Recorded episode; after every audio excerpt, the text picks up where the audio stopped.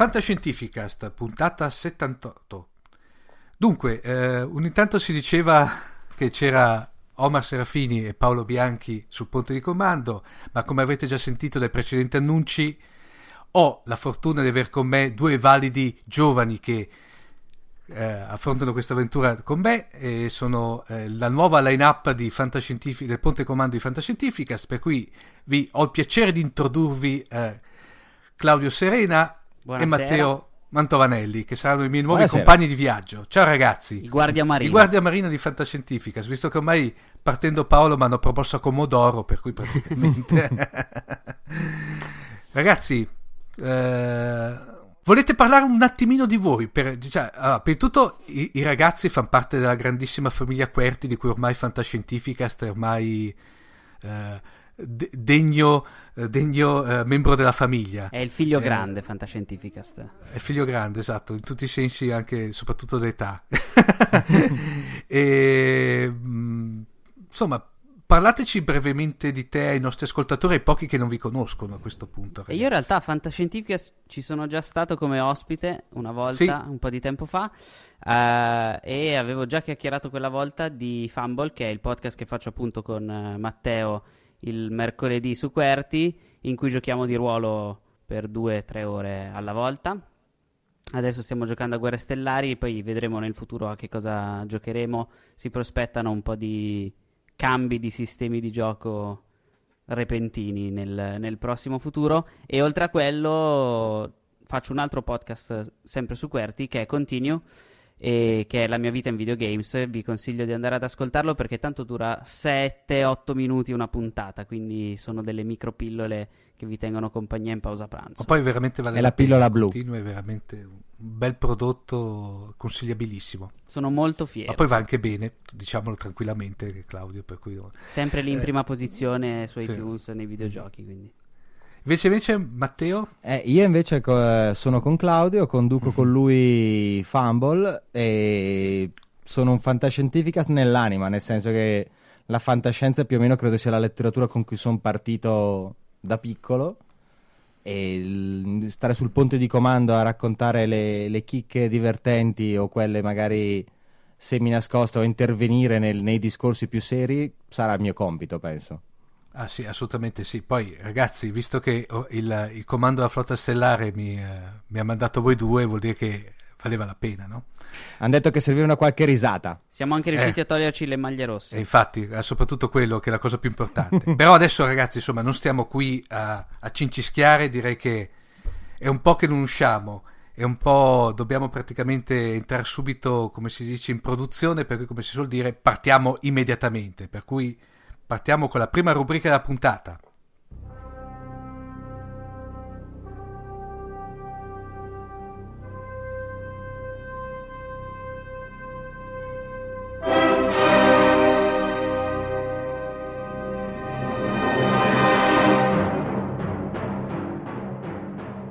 E anche in questa puntata abbiamo qui con noi il nostro amato Cylon Prof. Ciao Massimo. Buonasera a tutti, buonasera Omar. Stasera Dunque, siamo in compagnia più ampia, mi sembra. Sì, ormai eh, Fantascientificast è diventato una vera e propria famiglia allargata. Stiamo espandendo. Eh, a questo punto. Sempre più grandi. Esatto, sempre più grandi, ma soprattutto finalizzati ad assimilare il mondo del podcasting. Per cui Addirittura no, ogni resistenza è inutile, questo lo sappiamo tutti. Esatto. Dunque Massimo, uh, di che cosa ci parli questa sera? E dunque, prendendo appunto lo spunto dalla, diciamo, da, da sopravvissuto The Martian, no? il film e, e, il relativo libro che mh, hanno un po' occupato anche, anche, un po' i media generalisti, insomma è stato comunque uno, una cosa che ha avuto una certa eco eh, recentemente, mi sono andato a chiedere questo discorso dei sopravvissuti nello spazio, trovando almeno due in, interessanti angolazioni eh, uno è un genere che poi ho scoperto peraltro presente in generale nella letteratura, che è quello delle cosiddette Robinsonate, potremmo chiamarle così, cioè proprio in inglese hanno coniato proprio il termine Robinsonade per declinare questa idea del Robinson Crusoe, no? di cui eh, poi parleremo effettivamente in questa puntata. Eh, in generale l'idea dei sopravvissuti nello spazio, dei sopravvissuti nella fantascienza, sopravvi- dei sopravvissuti in un contesto adatto alla nostra amata trasmissione è molto più ricca, in particolare il filone divertentissimo e eh, vastissimo è quello dei sopravvissuti alle catastrofi di vario genere e tipo, da quelle intergalattiche fino a quelle più comuni diciamo, sul pianeta Terra o addirittura in spazi più rinchiusi del pianeta Terra. Quindi ci lasciamo questo tema più ampio per prossime volte, stasera ci concentriamo sull'idea del Robinson Crusoe dello spazio, che peraltro eh, diciamo, ci sono addirittura dei romanzi che hanno un titolo proprio simile eh, io quando poi non ne avevamo parlato con te di questa tematica, e ti ricordi che avevo avuto una specie di déjà vu, dico ma io sta cosa del Robinson sì, Crusoe, sì. ma questo film, ma questo libro che io peraltro poi mi ero procurato anche il libro eh, diciamo, del, um, relativo al film stesso e me l'ero letto, devo dire un po' rapidamente perché come dirò fra un attimo non è che proprio mi sia piaciuto da impazzire, ma comunque tenevo sempre questa sensazione di déjà vu. Finché eh, cercando in soffitta ho ritrovato un libro eh, che porta la mia firma veramente, mm. diciamo, sai, quella di... Mm, mi, fa, mi ha fatto l'impressione del, um, di quando tolgono la memoria dal in 2001 nello di, di Siena Spazio, perché c'è questa regressione, lui ritorna, sì. diciamo così, mm. bambino, fino poi a spegne secco. Stessa cosa perché c'è una firma mia del 1969, io sono nato nel Madonna. 1960, quindi c'è nove anni, un libro che si intitola eh, Robinson dello spazio di tal Gianni Padoan, edizione AMZ, editrice oh, Milano.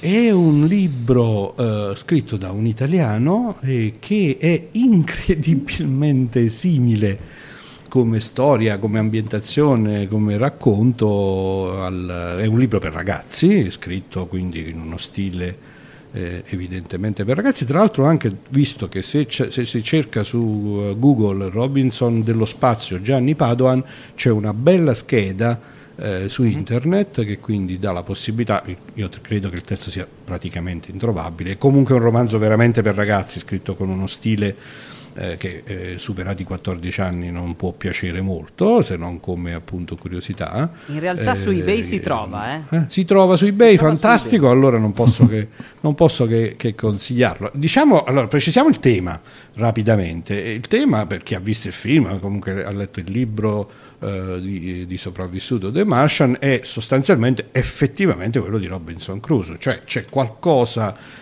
eh, che eh, lascia un eh, sopravvissuto o al massimo pochissimi altri sopravvissuti, cioè Robinson Crusoe è singolo, poi trova subito, trova subito compagnia con venerdì, ma insomma alla fine l'idea che c'è qualcuno eh, proveniente dalla civiltà un, o comunque diciamo che eh, tra l'altro è comunque ambientato con un discorso di viaggio no? intorno all'idea che c'è una nave, c'è un naufragio, c'è una circostanza che ti lascia in un ambiente che o è proprio ostile oppure come nel caso uh, del Robinson Crusoe originale è comunque un ambiente nel quale è, è difficile sopravvivere.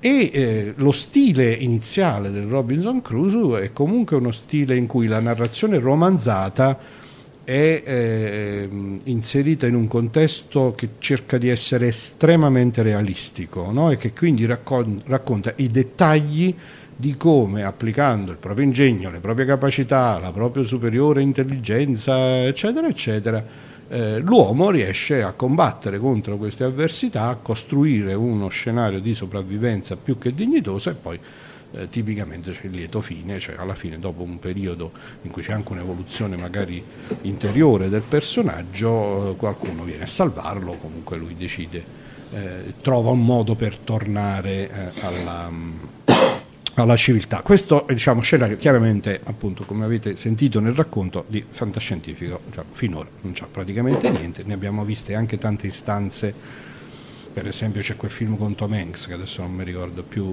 eh, Castaway. Castaway, esattamente, che poi praticamente è la stessa cosa. No? Quindi è chiaro che quindi l'idea è questa è la tematica, prendiamo e spostiamola nello spazio. Ora, nello spazio, chiaramente anche qui, come abbiamo detto più volte, eh, come abbiamo raccontato tante volte, è bello anche vedere che eh, nella fantascienza poi lo spazio si allarga e si restringe, cambia a seconda dei periodi storici, lo spazio ostile è la Luna, lo spazio può essere Venere, Marte, il Sistema Solare, qui devo dire la fantasia si è un po' sbizzarrita, abbiamo certamente almeno toccato eh, ci sono un certo numero di romanzi interessanti, di storie interessanti che ri- ricopiano, ri- ripresentano l'idea del Robinson Crusoe eh, rispettivamente sulla Luna, su Marte e su Venere. Quindi diciamo, più o meno questa zona l'abbiamo coperta.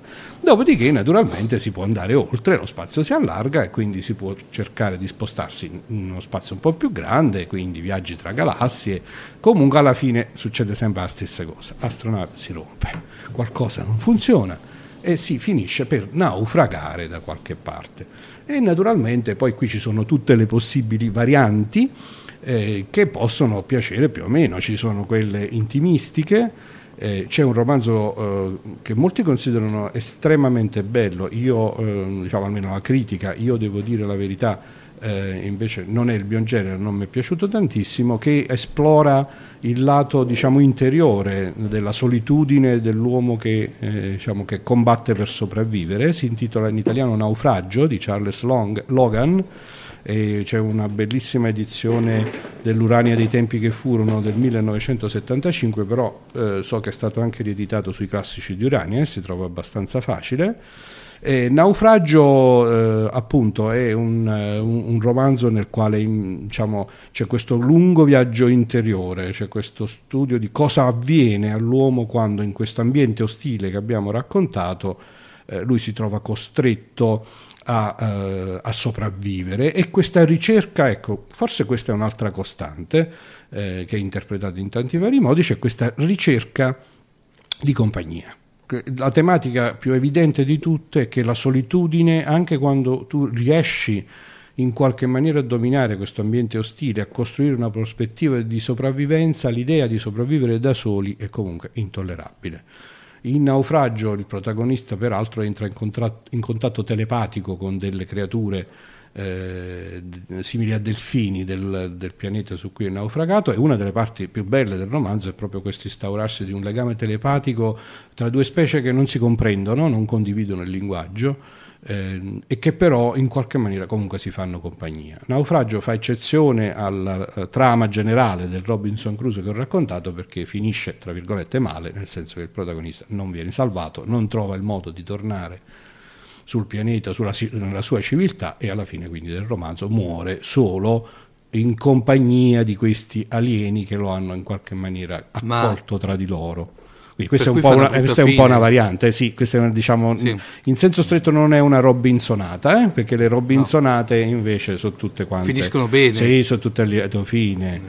Eh, Vediamo l'altra faccia ancora che mi sembra divertente. In, in The Martian e in particolare nel romanzo appunto eh, ritroviamo tutte le caratteristiche che abbiamo detto eh, con un, de- con un diciamo, accanimento eh, terapeutico mi, sembrerebbe, mi viene voglia di dire sui dettagli tecnologici o su, diciamo meglio su, sul, sul, crudo realismo e il tentativo di eh, rendere estremamente plausibili le soluzioni di sopravvivenza. Eh, forse in The Martian diciamo, quello che mi ha un po' stancato eh, è che eh, a sto poveretto gliene capitano veramente di tutti i colori, è un po' incredibile, ne infila 201 eh, una peggio dell'altra, gli si rompe di tutto, gli tutto quello che è, e però si salva sempre, diciamo, questo in questo senso diciamo, diventa poco credibile. Eh, ma dicevo, diciamo, quindi c'è un filone di racconti e di romanzi in cui eh, questa, la cosa più interessante è la descrizione dettagliata, eh, se, se piace questo genere, la descrizione dettagliata eh, delle tecnologie, delle metodologie, delle idee creative di applicazione del poco che si ha a disposizione che salva il personaggio.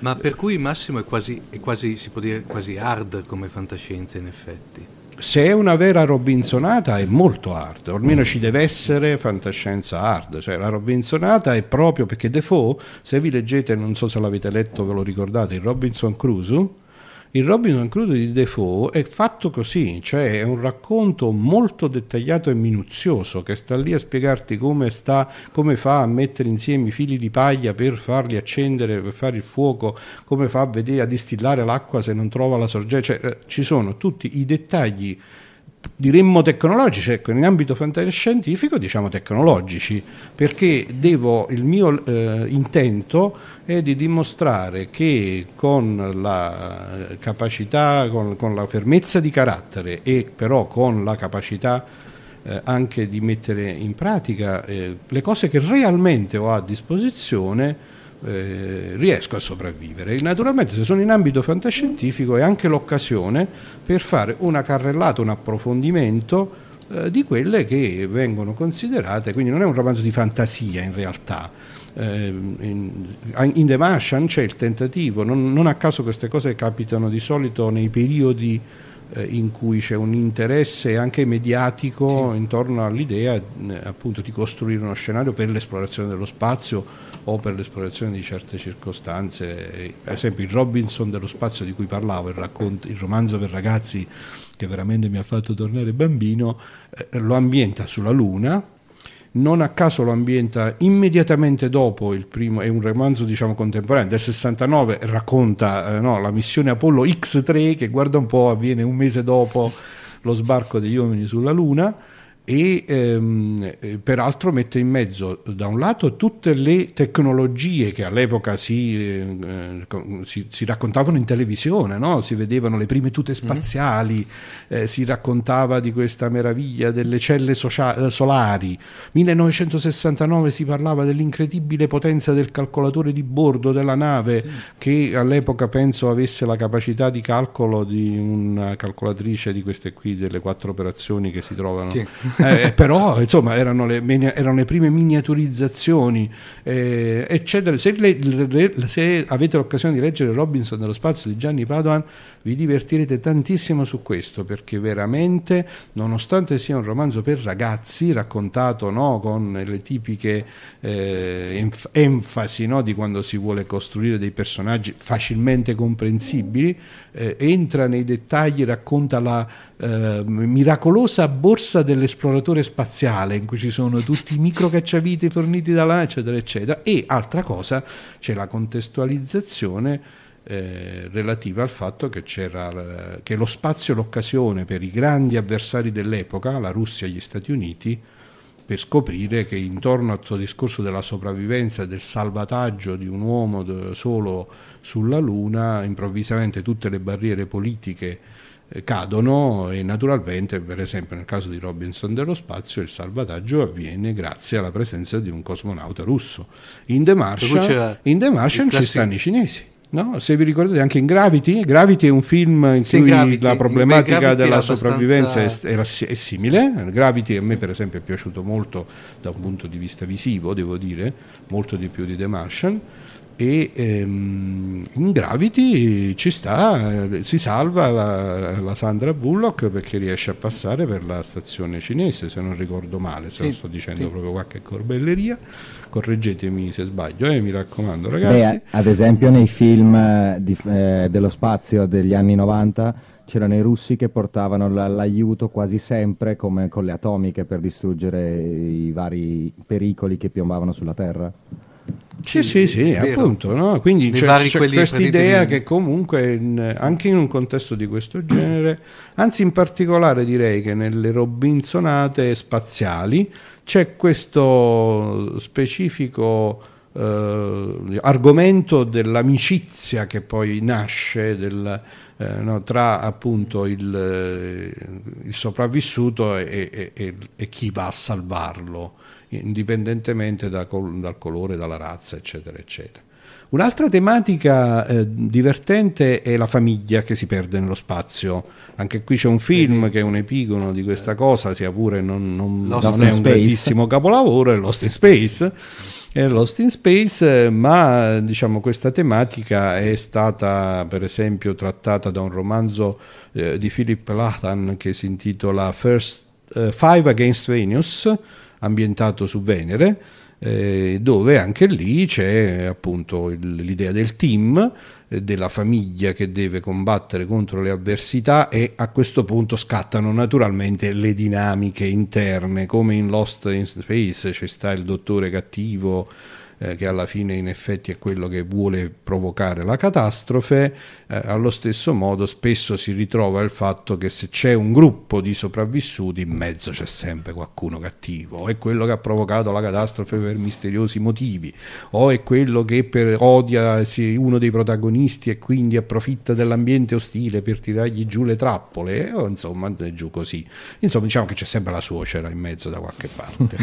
e in, qui, Ma... in questo settore c'è veramente veramente un caposaldo della fantascienza Gold Edition, ma ci vuole, lasciatemi battere il mio territorio preferito perché c'è Moon is Hell, raccol- raccolta, diciamo, racconto trattato in forma di diario del grandissimo John Campbell. Il, no, il, praticamente uno dei grandi padri della fantascienza, eh, che è quello di Armurno il Gioviano per capirci, e, ma non vi vedo reagire, quindi mi sa che non avete capito chi è Campbell.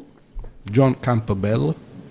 No, un vuoto. Ah, oddio, ragazzi, ma, oddio, bocciati, tutti bocciati in fantascienza Gold Edition.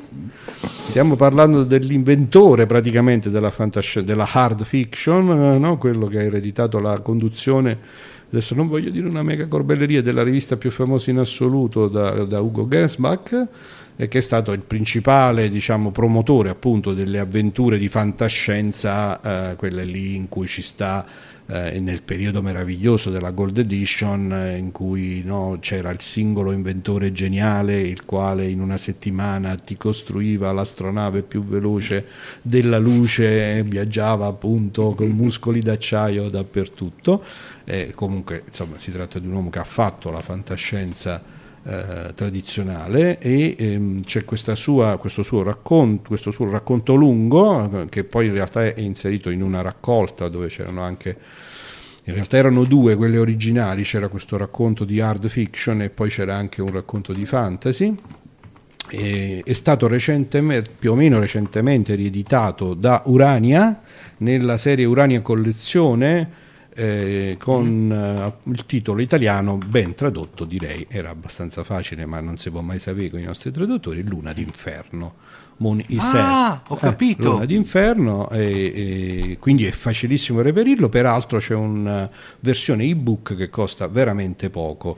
In Luna d'inferno l'ambientazione è ovviamente sulla Luna e eh, il, Campbell racconta, eh, racconta, in forma diaristica, quindi c'è un narratore, eh, c'è un gruppo di sopravvissuti da una catastrofe del tipo che abbiamo descritto, quindi naufragio dell'astronave sulla Luna, eccetera, eccetera, e questo gruppo di sopravvissuti viene descritto attraverso il racconto di uno di loro che più o meno giornalmente racconta appunto le diverse sfide tecnologiche da affrontare per la sopravvivenza, riescono addirittura a costruire uno scudo per proteggere l'astronave dalle meteoriti che come sapete sulla Luna non c'è l'atmosfera, eccetera, eccetera, eccetera, e, e via così, no? diciamo, c'è una serie di... Eh, di, di, quindi diciamo di diari eh, raccontati in forma estremamente dettagliata e minuziosa, eh, naturalmente il libro è mm, diciamo, del 1951 se non ricordo male, quindi eh, siamo in un periodo in cui poi il dettaglio comunque tecnologico letto oggi è abbastanza fantasioso. Eh, peraltro di solito queste catastrofi anche quando sono ambientate sulla Luna, su Venere o su Marte finiscono sempre con... Eh, diciamo, dar luogo a, o ad alcune ipotesi che non, poi non sono state mai verificate. In Robinson dello spazio, per esempio, il protagonista sopravvive perché riesce a trovare una caverna che eh, all'epoca diciamo, io me la, ricordo sta cosa che si, si, si pensava ancora, ancora diciamo, c'era l'idea che fosse possibile eh, che sì. sulla Luna in qualche caverna in, in, profondità ci fosse acqua e aria o comunque un residuo infatti il nostro protagonista sopravvive perché alla fine riesce a calarsi in una caverna profondissima nella quale in fondo a tutto il cunicolo eh, ci sta quella piccolissima sacca d'aria che stava lì ad aspettarlo per salvarlo e naturalmente il cosmonauta russo riesce anche a ritrovare il buco, la caverna in cui lui è riuscito a infilarsi. Ma lo diciamo con grande simpatia perché appunto la lettura di questi racconti, eh, in particolare questo che era un racconto per ragazzi, un romanzo per ragazzi, eh, diciamo, alla fine c'è sempre molta passione, molto entusiasmo che quindi dire, giustifica in pieno tutte queste tutte queste mm, diciamo, questi scamotage. E, e, proprio per questo devo dire e concludo eh, che The Martian eh, invece non mi è piaciuto tanto perché ho visto moltissima attenzione ai dettagli però la storia non mi ha preso. Eh, non so se è un problema legato con l'attore. Il romanzo originale io l'ho trovato un po' pesante eh, quindi anche lì forse anche il racconto del romanzo, eh, il racconto, scusi, modate, eh, scusate, la modalità in cui è scritto il romanzo mm-hmm. già mm, non mi aveva particolarmente intrigato, però devo dire è scritto bene e quindi diciamo con un po' di pazienza, diciamo, se ti lasci condurre nella storia, diciamo, va bene, quello che mi ha un po' stancato è questa eh, concatenazione un po' troppo lunga di eventi veramente uno più strano dell'altro, piglio l'antenna, salta l'antenna, vado sul mezzo lunare, si buca la... Cioè, una serie, cioè, una serie veramente un po' sfighe, incredibile di sfighe, no? e dico, ma questo non muore mai, insomma, che diavolo... E, e, eh, invece nel film era un po' come se eh, Matt Damon, giusto? Sì. sì. Eh, eh, il Damon mh, mm, aveva un po' la faccia un po' da robot. Mm, boh, Beh, è un po' il problema però, di Matt eh. Damon in generale, che ha quella faccia ecco, sì, sì, poco un espressiva. Sì, e oltretutto c'è l'altro, l'altro grosso problema, secondo me, che ha appena fatto una parte simile perché in Interstellar era sempre lo scienziato abbandonato su un altro pianeta in attesa che qualcuno andasse a salvarlo e quindi l'abbiamo sì, anche appena là però, visto. Là però era più divertente perché era cattivo. Lì c'era quel twist in più, qua non c'è eh. neanche quello. Eh, là era cattivo. Allora almeno sai, uno con la faccia di ghiaccio, tu lo vedi, non è molto espressivo e pensi subito, ah, questo è cattivo. E allora, eh, insomma, ha un certo senso la cosa, no? Ehm, invece, vabbè, comunque, ovviamente qui stiamo parlando di gusti personali, eh? quindi tutto sommato, comunque alla fine non annovererei sopravvissuto The Martian nell'albo dei capolavori, ma nemmeno nello stesso tempo mi sentirei di dire che è una di quelle appunto catastrofi da cui guardarsi e cercare di sopravvivere. Uh, sai che cosa Massimo? Che io non l'ho visto, però ovviamente sentendo te, sentendo anche altre persone che gravitano intorno alla, alla, alla, al, al, mondo di Fantascientificast, secondo me si può assimilare eh, questa pellicola, né più né meno che Gravity, che mh, forse uno va a vederla con l'aspettativa di andare a vedere un bel film di fantascienza, ma in effetti si accorge che è nient'altro che una, una cronaca praticamente. Sì, so è, è, è, la tematica del Robinson Crusoe, cioè sì. in cui no, è talmente, la cronaca dettagliata dovrebbe è talmente servire, fatta bene eh è talmente fatta bene, talmente plausibile, talmente ricercata tecnologicamente, eccetera, che non sembra neanche più fantascienza, cioè non c'è la trovata roboante stile motore a curvatura o teletrasporto. Un po' documentaristico. Ta- Bravissimo, eh, ecco, eh, sì, diciamo sì. è quasi una docu-fiction, mi viene in mente una roba del genere, no?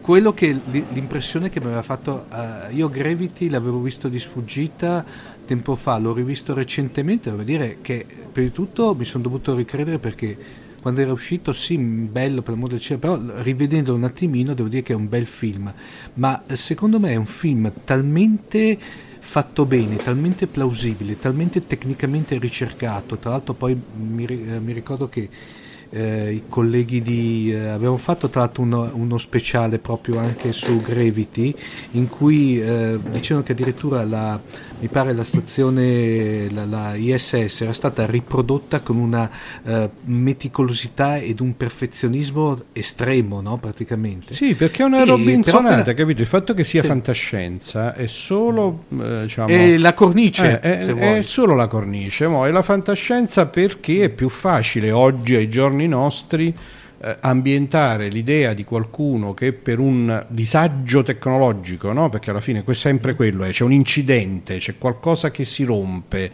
all'interno di una situazione che deve poi trasformarsi in una situazione di sopravvivenza in ambiente ostile, dove l'uomo da solo o la donna nel caso di, di, mm-hmm. di appunto Gravity, da solo con la sua forza di carattere e con la sua padronanza della tecnologia, riesce a, a, sopravvivere. Quindi poi o lo fai sull'isola deserta ai tempi del Robinson Crusoe, o lo fai sulla Luna o su Marte o su Venere, la tematica è quella e chi cerca di fare la Robinsonata si riporta a quella idea lì, cioè che io ti devo raccontare delle cose credibili perché non voglio che sia fantasioso, voglio che si vedano questi aspetti, questa è l'idea di fondo. Lì naturalmente dovrebbe scattare la simpatia per il personaggio, cioè quello che poi salva la storia, o è l'interesse specifico a scoprire le tecnologie, vediamo come si accende il fuoco strofinando i bastoncini, oppure vediamo come nello spazio è possibile col cacciavite megagalattico a torsione che effettivamente esiste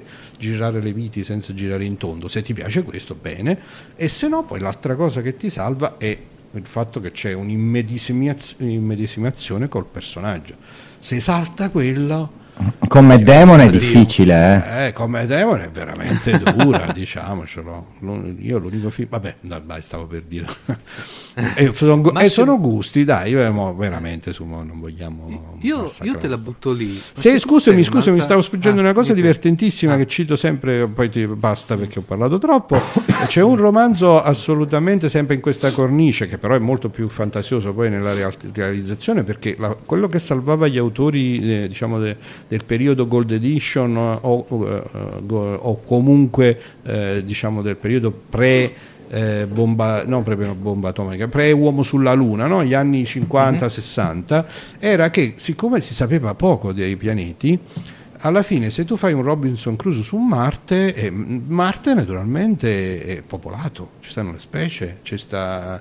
no, quindi si salvava col fatto che c'è questo racconto che comunque diventa divertente e fantasioso perché eh, eh, c'è, c'è, il Marte di John Carter, no? cioè dove, dove, ci sono sì. dei, degli, degli, alieni, eccetera, eccetera. C'è un romanzo che anche qui è un capostipite diciamo, di questo genere, si chiama No Man Friday eh, no. e, e, di Rex Gordon e la cosa simpaticissima che volevo segnalare è che se andate su Wikipedia che c'è una scheda su questo romanzo trovate la copertina originale la copertina originale è esattamente quello che ho detto perché è divisa in due metà eh, la metà sulla sinistra rappresenta Robinson Crusoe proprio quello originale sull'isola con la veste di pelle eccetera eccetera e la metà sulla destra un astronauta con la tuta spaziale e l'astronave precipitata a fianco.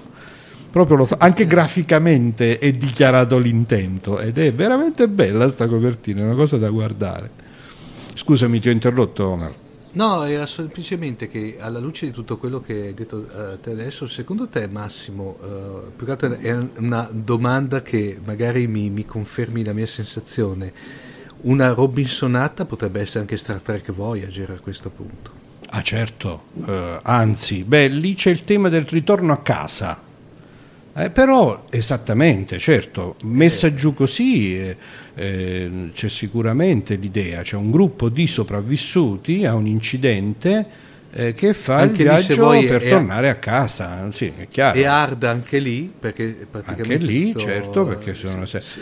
Eh, una cosa, diciamo, ritrovi pezzi di queste ambientazioni in, eh, no, in grandissimi capolavori. Per esempio, per me la cosa uno dei passaggi più belli che mi ha emozionato tanto in dieci pagine, molto più che nelle mille pagine di tanti altri romanzi, è il 2001 di Storia dello Spazio, in cui comunque dopo no, la morte di, di, tutto il resto dell'equipaggio e dopo appunto aver riportato HAL 9000 allo stadio di macchina calcolatrice e non più di intelligenza artificiale, David Bowen viaggia da solo e cerca di sopravvivere. Anche lì ci sono delle pagine in cui Clark racconta come ha dovuto fare Bowman per ricostruire un ambiente di sopravvivenza sulla Discovery. Eh, e anche lì il, diciamo, è, cioè, quello che cambia è che in Robinson Crusoe poi alla fine ti vengono a salvare e si torna nella civiltà e invece in 2000 Odissea dello spazio c'è il viaggio che da quel momento comincia nell'infinito e nel misterioso, però quel pezzo del romanzo che racconta il modo in cui Bowman sopravvive e riesce a riorganizzare nella estrema solitudine la sua routine quotidiana per arrivare fino al monolito nero, eh, diciamo quel pezzo è bellissimo secondo me e rientra in pieno in questa categoria. Oh scusate, un altro che non abbiamo citato e che pure va in questo filone è Apollo 13, eh? Ah beh, sì. ovviamente, Ah, sì. come film. Abbastanza 13, ecco, dichiaratamente. per esempio a me Apollo 13 piace, ecco, devo dire. Beh, ma a- a- però Apollo 13, allora se prima abbiamo definito Gravity e se vuoi anche eh, The, The Martian eh, docufiction, lì praticamente Apollo 13 è la crona, è una cronaca. Eh, esatto, quindi è che è la dimostrazione che la realtà a Eh. volte no, è assolutamente appassionante, eh, molto più di un romanzo, no? può capitare benissimo. Però voglio dire, il film mi è piaciuto, cioè la ricostruzione... No, il fi- eh, eh, il film secondo me è un- Apollo è un 13 a me è piaciuto. a me è piaciuto. Beh, se rimaniamo sull'ambiente del pianeta del- di, di Marte, sempre simile per me comunque c'è il pianeta rosso. Che era... Sempre il film stai dicendo, Sì, vero? esatto. Quello con, quello con Val pianeta Esattamente, rosso. Proprio quello. Era quello dove c'era, eh, Matteo, era quello dove c'era quella sorta di robot fatto a forma di... Antropoide, di, di sì, quello lì. Sì. Eh, è Ecco, perché in fin dei ok. conti anche lì c'è l'uomo tuttofare che sa come recuperare to- rottami, pezzi vari, Mhm. delle sonde e le mette assieme per cercare di tornare a casa. In un ambiente Ah, sì, sì. un po' ostile sostanzialmente. Beh, Sì, sì, sì, beh, è chiaro che poi eh, è chiaro, la scelta che, che ho fatto io è cercare di trovare qualcosa che proprio effettivamente sta nel genere della Robinsonata, perché poi come raccontavo con Odissea nello spazio, come giustamente stai dicendo anche tu, eh, è chiaro che situazioni di questo tipo eh, all'interno di un contesto anche più Innesti- ampio, innesti di questo tipo se ne trovano tanti. eh. Sì, perché per esempio Matteo, sempre in tema di Marte, anche Mission to Mars di Brian De Palma, anche lui se vuoi la, la- la fase iniziale c'è anche lì il fatto che c'era uno degli eh, astronauti di una delle, delle prime missioni era rimasto su Marte in condizioni di sopravvivenza limite, Sì. eccetera, per cui anche lì c'è stato l'innesto della Robinsonata, in effetti... Sì, la distinzione è quando la Robinsonata diventa il tema portante e l'ambientazione Esatto, fantascientifica esatto, o quando c'è la infatti. fantascienza con di mezzo un po' di Robinsonata. Infatti. Sì, ma anche infatti, perciò è quello che dicevo all'inizio, il tema del sopravvissuto è molto più ampio di così, eh, perché poi appunto o si declina verso il discorso catastrofe, oppure diventa un elemento di un racconto, di un romanzo, di un film un po' più ampio, per esempio a me viene in mente con i brividi il ehm, pianeta proibito, no? dove comunque Sì. no, all'inizio il pianeta proibito loro vanno a investigare perché non, non ci sono più segnali dalla colonia e trovano il sopravvissuto. No? Il- Sì, anche se lì secondo me dopo si sfora No, un e poi- nelle- poi cambia completamente. nell'esilia- Nell'esilio, perché dopo... Poi cambia completamente il genere, però dico il tema del sopravvissuto ovviamente è molto più ampio di così e appunto eh, ci possiamo divertire, in particolare sulle catastrofi ragazzi.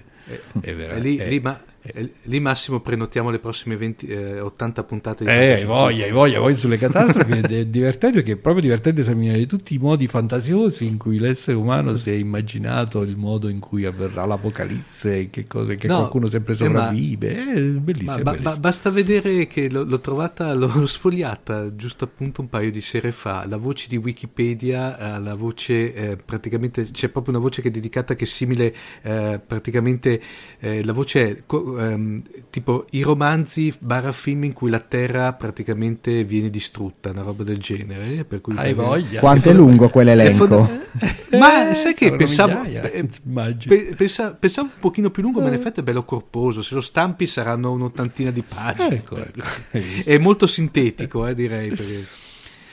Dunque, Ma- Massimo, come al solito ti ringraziamo. Ovviamente ricordiamo che tutti, diciamo, tutte le opere a cui hai citato poi le, le metteremo nelle show note dell'episodio. Eh, a questo punto, cioè, aspettiamo con impazienza nella, prossimo- nella prossima puntata di Fantascientificas quando apriremo questa eh, capitolo dedicato ai sopravvissuti, per cui non possiamo fare nient'altro che eh, dire ai nostri ascoltatori di sopravvivere fino alla prossima puntata. Mi raccomando, venitemi a salvare. Ecco, questa è la prossima volta. Non vi dimenticate, dipende, non lasciatemi Massimo, solo, se- venitemi a salvare. Però ascolta Massimo, se facciamo un bel naufragio in qualche isola... Ecco, c'è anche questo aspetto. Certo, invece di. C'era a proposito, c'è un film Che poi Paolo Villaggio ha fatto la, sì. la, Robinsonata in cui venerdì era una ragazza bellissima, ma non mi ricordo più il nome. Era Zeo di Araya. ecco, era Zeo di Araya, sì, anche lei appunto nell'immaginario collettivo degli italiani dell'epoca e quindi caspita ecco possiamo naufragare tranquillamente Omar purché su due isole diverse sì. e tutte e due con venerdì eh, di sesso femminile almeno io esatto. preferisco direi più una domenica ecco, magari anche domenica possono essere pure vicine le isole e poi ci facciamo ci visitiamo ci salutiamo ah, sì ogni tanto poi ci, salut- ci salutiamo ci contiamo parliamo un po' di fantascienza davanti al fuoco fa sempre bene ogni tanto okay. va bene Gra- grazie grazie, mille, grazie Massimo, un saluto prossima. a tutti i nostri ascoltatori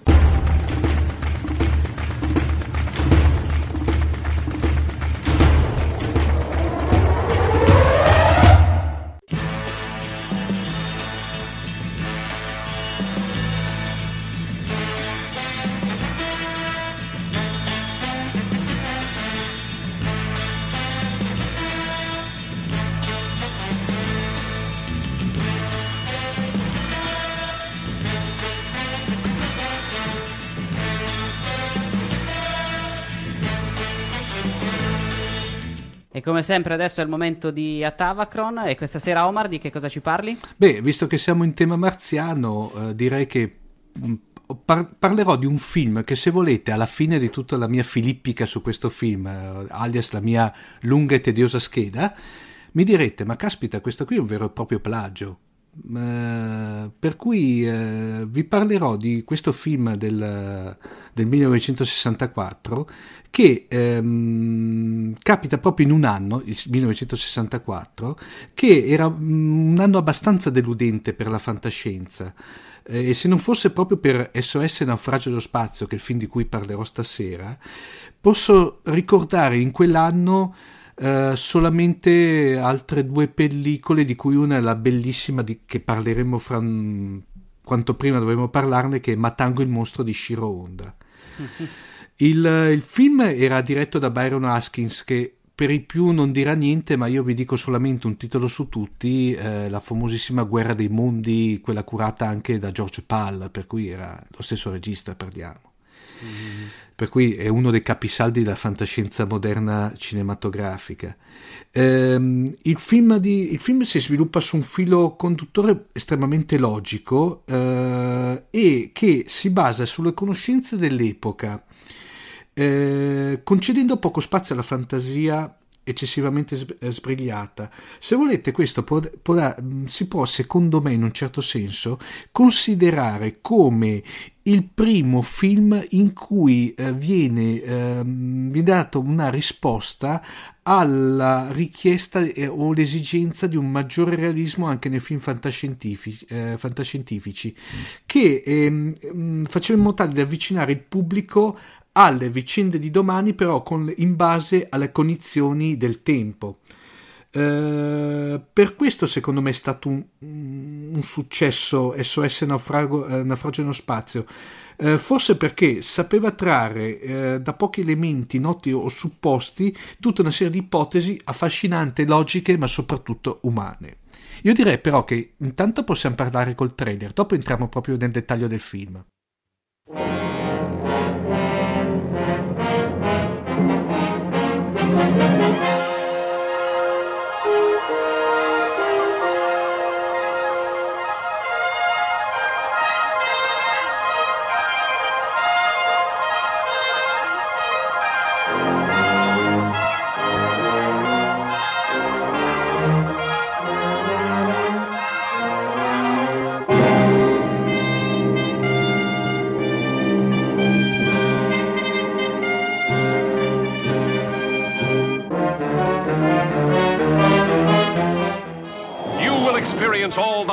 Heart-pounding suspense of this first two-man space probe, traveling more than 71 million astromiles toward Mars.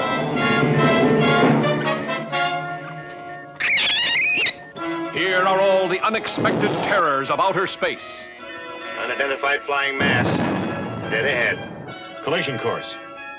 Fire main retros. Firing main retros.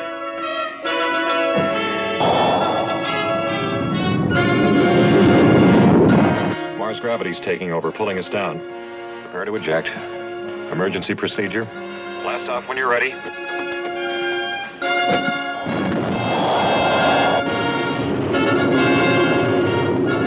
The scorching surface of the fire swamp that is Mars.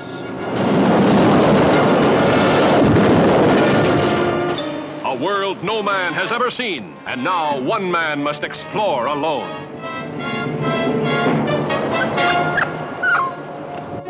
Temporary home is found. How long can a man stay alive? Now, my two most difficult problems are air and water. I have, with what's left in my tank and one reserve cylinder, enough oxygen for oh, about 60 hours. Of course, once my air gives out, water won't matter. No air to breathe.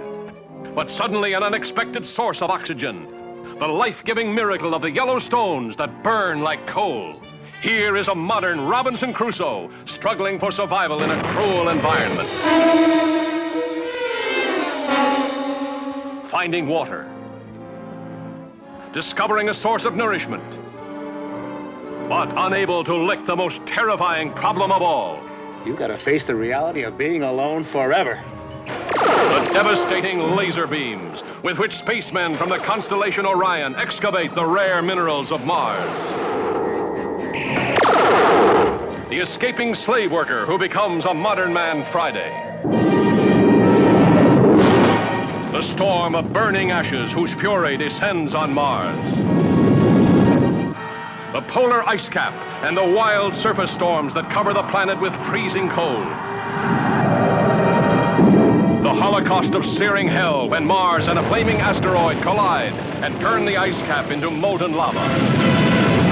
The violent celestial bombardment of Mars by attacking humanoids from another galaxy.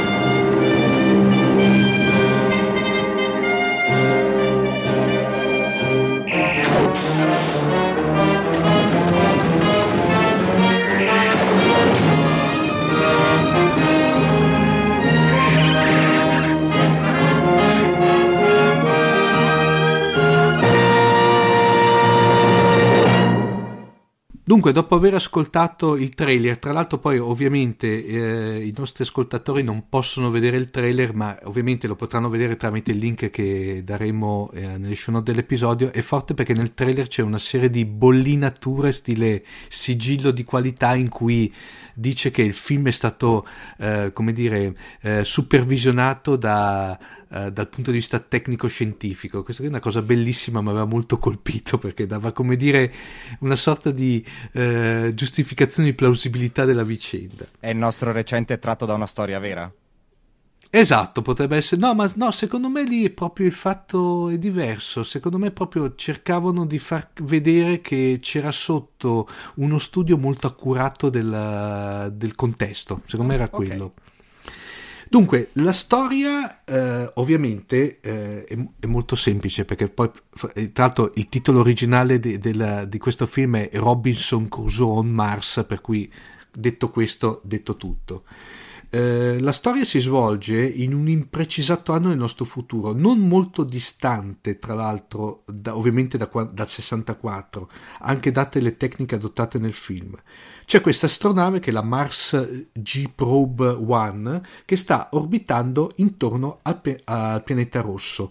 Tra l'altro nelle sequenze di volo del, piane- eh, di- diciamo, del sorvolo su Marte sono realizzate tramite dei cartoni animati, tra l'altro fatti molto bene, per cui non si riesce a, a- diciamo ad, un- ad una prima vi- ad una prima visione superficiale a vedere se proprio un modellino o, una- o un cartone animato. Potrebbe essere un antisegnale della nostra odierna computer graphics. A bordo si trovano due uomini che uno è il comandante eh, Dan, Dan McCready e il secondo è il suo secondo che è Kit Draper. Fra parentesi Dan, Da- eh, Dan McCready è un tal Adam West che i più ricorderanno per la sua interpretazione di Batman nella serie di film degli anni 60 mentre invece eh, il secondo è interpretato da Paul Ment- Menti. In più c'è anche eh, una sorta di scimmietta ehm, non si riesce a capire se era come mascotta della missione oppure era lì per un discorso de- legato a esperimenti scientifici che viene chiamata eh, in originale Marsha nella versione italiana l'hanno italianizzata in Marzia Eh, Devo correggerti su questo, perché Mona. nell'originale si chiamava Mona. Mona? Sì, che è quello credo il motivo per cui in Italia non è stata chiamata Mona. Ah, inter... Perché i veneti avrebbero avuto da ridire. Interessante questo. Eh, poteva essere amata dagli amici veneti questa. Poi io essendo trentino anche apprezzo molto la no, Sì, e tra l'altro era una scimmia eh, nel film femmina, se non sbaglio, giusto? Sì, sì. Eh, però la scimmia originale era maschio. Ah. Gli hanno messo del pelo per nascondere il fatto che era maschio. Ah, bellissimo. Questo qui, mi, questo qui, vedi, Manto, questo qui era sfuggito, interessante. D'altronde, sì, scusa. Anche se fosse sfuggito di più, penso che uh, al film non avrebbe cambiato il senso. Assolutamente però... niente, esatto. Eh, di, di, diciamo, durante le analisi e le registrazioni, eh, diciamo, mentre in orbita per fare una serie di analisi e registrazioni scientifiche, una meteora costringe il veicolo, eh, la famosa sonda di cui sopra, a, ad abbassarsi pericolosamente verso Marte e causa una sorta eh, di, di, naufragio per cui i, i, due astronauti sono costretti a lanciarsi con due capsule di salvataggio individuali munite di retrorazzi verso la superficie del pianeta. L'atterraggio di, Dra- di, Draper non è dei più felici, infatti, eh, seppur danneggiata la, la, la, capsula, però lui si ritrova illeso e vede in lontananza la, la capsula invece del comandante che va dietro una, una cresta di montagne. Eh, lui parte alla ricerca del compagno e però deve far conti da una parte con uh, la riserva scarsa di ossigeno e dall'altra che fondamentalmente trova il suo compagno uh, morto. Uh, infatti la, la, capsula non era atterrata in maniera regolare, si è sfasciata al suolo. Però stranamente trova la famosa scimmietta Marsha, chiamiamola con cosa, che però si era salvata da, dall'impatto. Ovviamente adesso qui dopo comincia come, nei, eh, come diceva prima nell'intervento precedente, miglior- nella migliore tradizione eh, eh, diciamo robinsoniana, cominciano tutte le varie peripezie eh, del, del, comandante del, del, di Trapper per eh, sopravvivere sul pianeta rosso. Eh, le cose diciamo salienti è che lui a un certo punto scopre che ci sono questi strani sassi che se da un lato eh, bruciano come il, camo- il, carbone per cui gli danno calore dall'altra si scopre che tra l'altro eh, riescono a fornire ossigeno per cui mh, il, il problema dell'ossigeno non si presenta più eh, fra parentesi poi troppo, trova anche, anche, l'acqua, per cui eh, dell'acqua e con vicino una sorta di mini oasi con delle piante commestibili, per cui come, tranquillamente diciamo, riesce a barcamenarsi nella sopravvivenza. E tra l'altro questa cosa della, dell'ossigeno dalle rocce, non so quanto sia voluta o non voluta, ma potrebbe essere una citazione di quel The Moon is Hell di cui parlavamo prima, perché anche lì estraevano l'ossigeno dalle rocce lunari. Eh, che essendo il libro di 14 anni prima è possibile che possa Assolut- essere una citazione più o meno voluta. No, ma direi di sì, assolutamente di sì, o quantomeno una fonte di ispirazione, tranquillamente quella. Ehm, diciamo che eh, quello che mi sono dimenticato di dire è che eh, fra l'attrezzatura che riesce a salvare il buon, il buon trapper dalla, da, diciamo, dallo schianto c'è anche questa sorta di apparecchiatura di, di comunicazione che al suo interno aveva una sorta di radar e fra parentesi a un certo punto comincia um, a vedere il radar segnale una serie di strani corpi eh, non identificati Ovviamente lui va a vedere e scopre che sono una serie di astronavi, del quale dopo racconteremo la curiosità di queste astronavi, che eh, non fanno nient'altro che lanciare dei raggi eh, che frantumano delle, eh, delle rocce su, eh, su, Marte e ci sono una serie di schiavi, umano, eh, dei, proprio degli, degli, esseri umanoidi, sono umani a tutti gli effetti poi, guardati a vista da dei guardiani scafandrati che raccolgono queste queste rocce e praticamente le caricano sulle astronavi. A un certo punto, eh, intanto che c'è questa sorta di bombardamento a raggi per spezzare le rocce, eh, Trapper eh, praticamente cerca di salvarsi perché viene coinvolto in una sorta di frana. Eh, nello stesso, nello stesso momento si imbatte in questo umano, uh, umanoide con un perizoma e uh, anche lui coinvolto nel crollo e, e riesce a salvarlo e a portarlo, eh, a portarlo nella sua grotta che aveva, eh, stava utilizzando come abitazione temporanea. Ovviamente l'alieno non può, eh, si rivela tra una persona, diciamo, tranquillo, intelligentissimo e molto spaventato. Draper non può che, che chiamarlo venerdì nella migliore tradizione eh, robinsoniana e l'unica cosa che ha ha questi due anelli che eh, gli serrano i polsi e fondamentalmente sono degli anelli che eh, i, diciamo, i suoi guardiani utilizzavano per localizzarlo e per infliggergli del dolore in caso di, eh, di sua ribellione. Eh, per far ciò loro praticamente tentano di eh, come posso dirvi, sfuggire il più lontano possibile all'influenza di questi alieni in modo tale che riuscivano a staccare gli anelli di venerdì e eh, tra l'altro eh, ehm, venerdì fornisce anche a Draper delle misteriose pilloline che eh, si rivelano più efficaci della sua riserva d'ossigeno per cui le permettono di, eh, di respirare meglio. Finalmente riescono dopo varie peripezie a staccare gli anelli e ehm, riescono a ritornare alla loro grotta, però gli scoprono che i, nel frattempo tutti i compagni di venerdì erano stati massacrati, uccisi dai, da questi miser, misteriosi esseri e ehm, una provvidenziale, se volete, perché dopo serve per far saldare l'amicizia fra i due, eruzione vulcanica eh, come fa per sopraffarli, per seppurli, ma venerdì riesce a salvare Draper. Fra i due poi ci sta ovviamente un rapporto di fratellanza, sono lì da soli, cominciano, venerdì comincia a imparare la lingua di Draper, per cui a parlare correttamente inglese, e spiega che lui proveniva da un lontano pianeta della costellazione di Orione e il suo popolo, che era una civiltà molto antica, è tenuto in schiavitù da questa razza guerriera e crudele eh, la quale periodicamente visita Marte per rifornirsi di minerali.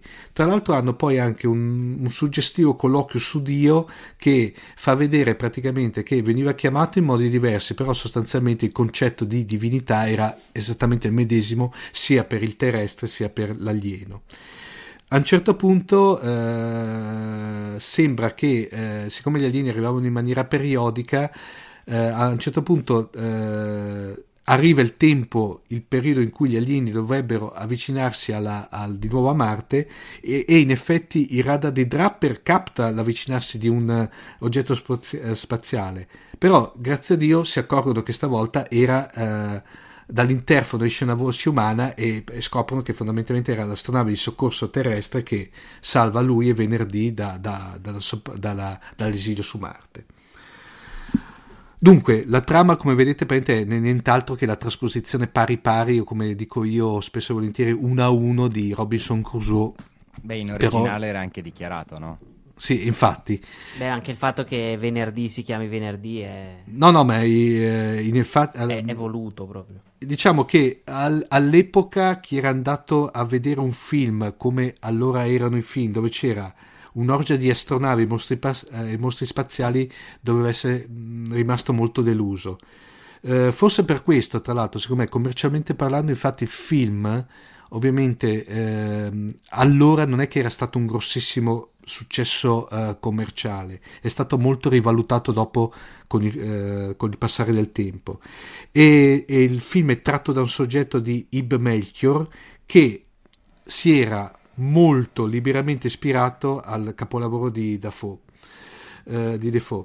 Il, uh, il, film non concede molti voli di fan- alti voli di fantasia, però resta mh, mm, sinceramente su un piano di piacevolissima uh, possibile realtà, diciamola così. Um, si basa sulla fot- fotografia di Winton C. Hawke e le scenografie di Ol Pereira e Arthur Lonergan. Tra l'altro Ol Pereira era famosissimo perché in tutti i film degli anni fine 40 e 50 era quello che disegnava gli sfondi. Quando facevano i campi lunghi, praticamente gli sfondi disegnati erano opera di Al Pereira. E tra l'altro è tutto girato nella Valle della Morte della, eh, in California e eh, con tutta una serie di filtri che viravano il, il paesaggio sul rosso.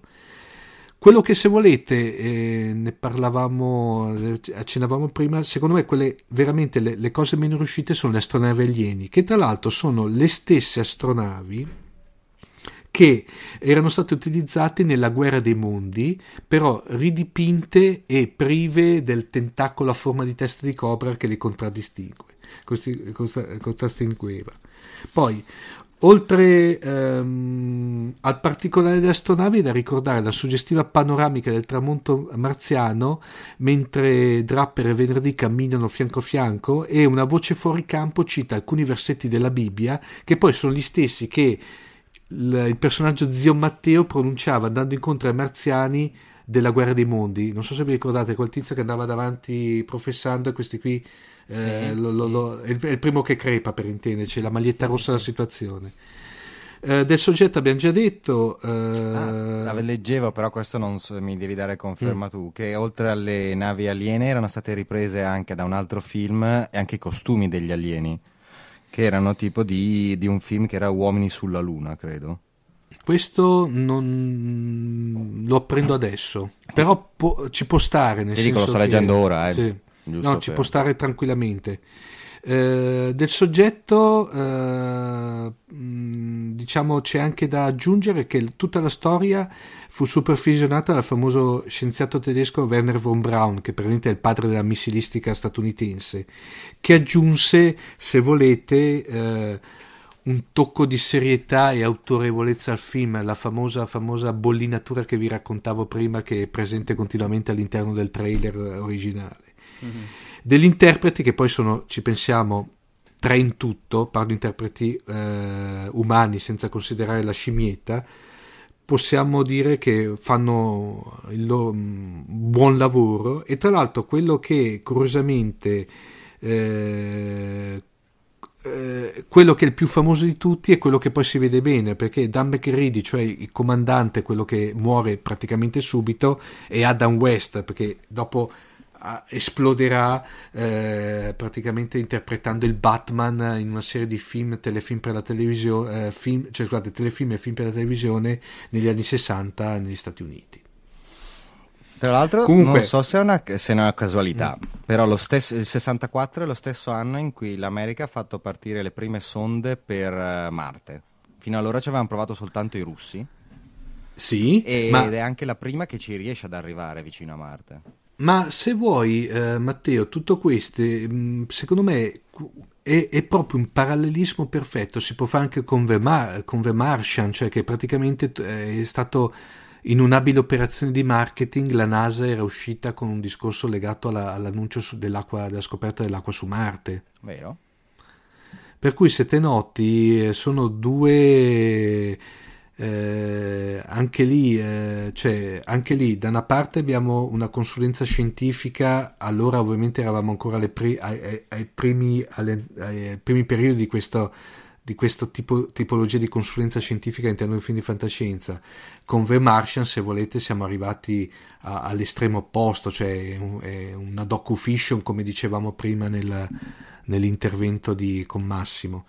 Sì, anche perché lì in The Martian il eh, consulente scientifico è proprio uno della NASA. Sì, e, poi... e quindi sono andati, sì. oltre a, all'autore del libro che già aveva fatto una ricerca molto approfondita sulle tecniche mm-hmm. eh, usate dal sopravvissuto, ma nel film in particolare sono stati molto attenti ai particolari proprio per questo motivo. Come era successo in Gravity, sempre che sì. dicevamo prima, che è l'altro molto documentaristico, è perché anche quello il consulente scientifico era sempre uno della NASA. Ma eh, guarda Claudio, ehm, eh, ci raccontava praticamente ehm, uno dei ragazzi di Astronauticast che avevamo intervistato a suo tempo per raccontarci l'uscita di Gravity, che proprio in Gravity addirittura avevano letteralmente ricostruito eh, in, in, in, studio la ISS, ma proprio fatta, l'avevano ricostruita, neanche una... Un modellino eh, un modellino.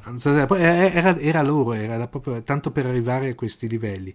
E devo dire la verità, se volete, poi la, eh, l'avete visto il film anche voi, cioè anche questo qui se volete era fatto tenuto conto ovviamente del eh, di quello che pote- come poteva essere considerata l'astronautica a- nel 64, era fatto anche questo qui abbastanza plausibile come, tecnologia, come ricerca dei particolari, tutto.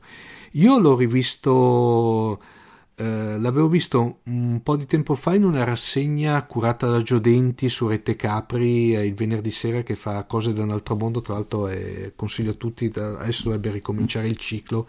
Consiglio a tutti gli amanti a fantascienza perché Joe, eh, che saluto, eh, fa, fa, di quelle scelte da cineasta veramente di razza. E, ma poi anche dopo l'ho rivisto anche in quanto avendolo visto mi sono rinnamorato eh, del film l'ho acquistato su DVD e devo dire la verità è, è bello, godibilissimo tuttora, fa, un, una bella fantascienza secondo me di quella, io la chiamo fantascienza de panza, mm. perché è quella proprio che eh, è godibile, eh, quel giusto livello di impegno di impegno barra spensieratezza che per cui come dire non è quella certi film che si vedono al giorno d'oggi che ok esci dal cinema te li scordi dopo nel tragitto uh, uscita dal cinema parcheggio per prendere la macchina.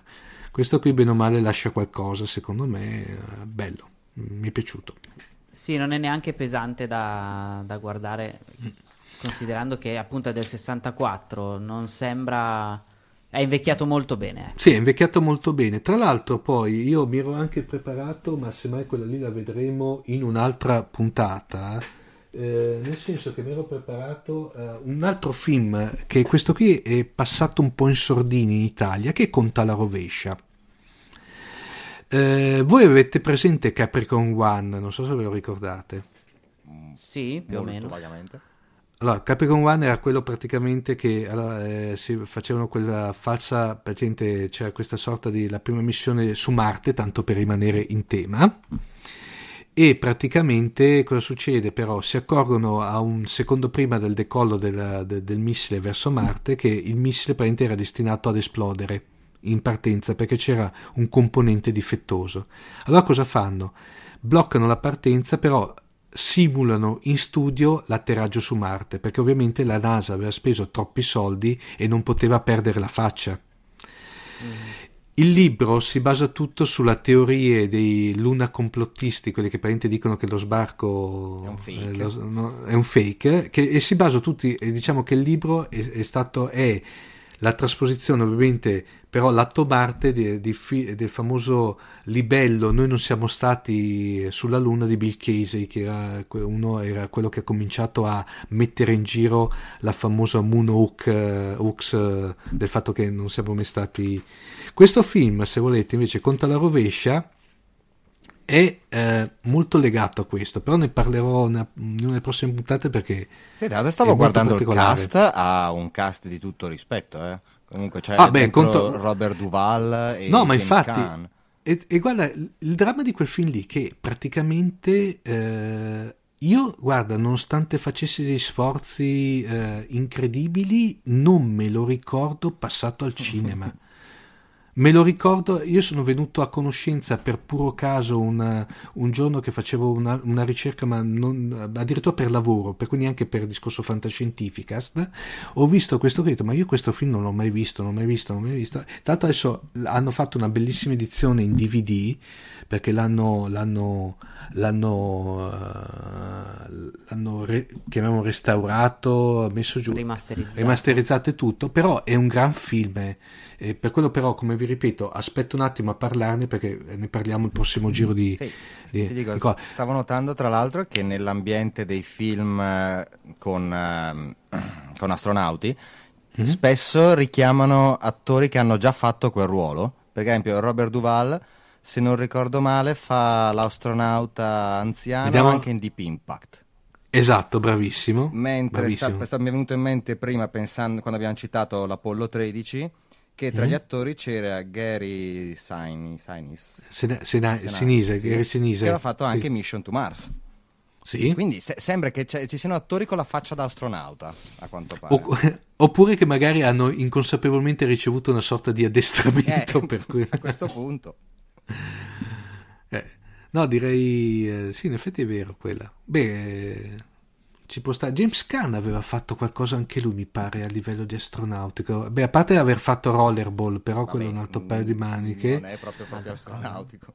però diciamo sempre diciamo in campo, in campo fantascientifico però eh, aveva già fatto qualcosa anche lui in campo astronautico però non vorrei sparare una corbelleria sto facendo una rapida, una rapida wikipediata ma non no No, a, me, a, memoria non mi viene in mente nulla, però ha fatto tante cose, quindi tra queste potrebbe anche esserci. Eh. Beh, ha, beh, ha, fatto un po' di fantascienza anche lui perché ti ho detto Rollerball, che è un capostipite, ha fatto Alien Nation, che è praticamente anche quello gran, gran film sottovalutato, secondo me è un bellissimo film di cui eh, veramente... Oh, ha fatto anche un cameo dentro 1941 Allarme a Hollywood, non me lo ricordavo. No, neanche io, lì, infatti l'ho, visto prima, però dato che lo, lo, non lo conte, eh, non lo... Anche se quello lì, si, eh, 1941 all'Arme Hollywood, si basa su un, anche sulla famosa battaglia di Los, di Los Angeles, che è una, una dei capisaldi del, dei, dei, degli ufologi praticamente, Ottimo. di chi segue. Che questo... Che, sì, però si apre alt, altri, altri, eh, altri vasi di Pandora che è meglio non aprire. Ecco. Bene ragazzi. Io avrei finito ovviamente dopo in... Uh... Tra l'altro mi dicevi Claudio che si può vedere tranquillamente su YouTube, vero? Sì, si trova tutto il film intero su YouTube. Ma ufficiale o... Di quelli con i suoni per no. nasconderli? No, no, non è, non è in nessun modo censurato o modificato, è mm. Il film completo, intero dall'inizio alla fine, non è un canale ufficiale, però è anche vero che è un film sì. di cui magari in Italia non sono stati neanche rinnovati i diritti a parte mm-hmm. per il DVD e quindi è lì. Ma io ti ho detto, io quella, l'edizione che ho che è un, è un DVD della Pulp, uh, della Pulp, Video che l'altro consiglio anche perché poi fa, fa parentesi si trova tranquillamente su Amazon tipo a 9 euro per cui una cifra veramente spendibile e tra l'altro va, li vale tutti secondo me 9 euro mm. eh, è una bella edizione Ovvi- ecco l'unico difetto che ha che ovviamente hanno, eh, non c'è nessun tipo di come, pulizia cioè hanno preso praticamente la il film pari pari, la traccia audio pari pari. Eh, non è rimasterizzato. Proprio. Non è rimasterizzato, bravissimo, ma anche la, la, l'originale, eh, l'originale la, lingua originale che non è stata rimasterizzata. È da tenere lì come documento storico, secondo me. Ecco. Ogni tanto poi si può vedere per piace- passare tranquillamente un'ora e tre quarti, un'ora e mezza, un'ora e tre quarti tranquillamente, piacevolmente si può fare. Bene. Ottimo. Ovviamente diamo tutti i riferimenti nelle show notes dell'episodio. It's a god awful small affair to the girl with the mousy hair. But her mommy is yelling no, and her daddy has told her to go. But her friend is nowhere to be seen. E in questa puntata dedicata prevalente a Marte eh, non poteva mancare l'esperta certificata di Marte di Fantascientificast. Direttamente dalla stazione Alfa abbiamo qui con noi Carla Monticelli. Ciao Carla. Ciao Omar. Dunque Carla, eh, visto che si parla di Vermartian, eh. te sei quasi un'autorità, vero? Una specie, diciamo così, sì. la, la particolarità è che a parte che chiaramente come tutti aspettavo questo film eh, con, con, ansia, la particolarità è che io eh, sono una delle poche, tra virgolette, persone che hanno, avevano letto il libro in tempi non sospetti, cioè quando l'autore l'aveva pubblicato su Amazon a 99 centesimi. Stiamo parlando dell'inizio del 2013 eh, quando l'ho letto, quindi tanto, un bel po' di tempo fa, ecco, quando proprio non si poteva neanche immaginare che da quel libricino con una copertina così, una foto di, di Marte e la NASA, un, una, una, riga di descrizione così buttata lì per caso, di potesse diventare un blockbuster, cioè una cosa incredibile, impensabile. e, e, così, insomma, eh, anche per questo ho seguito tutta la storia de, del libro, come si è evoluta quando, quando quando è diventato appunto un libro pubblicato da un self-publisher, poi ripubblicato da un grosso editore, fino appunto alla produzione eh, di, de, del film e alla sua uscita. E sono andata a vederlo il primo giorno che è uscito, quindi non sono corsa subito. E eh, devo dire che vabbè, avevo adorato il libro, proprio adorato completamente il libro perché, ehm, a parte l'argomento, e questo già era ovvio, ma l'argomento fatto bene, nel senso che comunque era un bel libro di fantascienza hard, quindi eh, con tantissima scienza plausibile dentro, eh, com- che trasmetteva come così, il mood giusto ehm, per me che in quel periodo ero impegnata proprio su Marte in prima persona.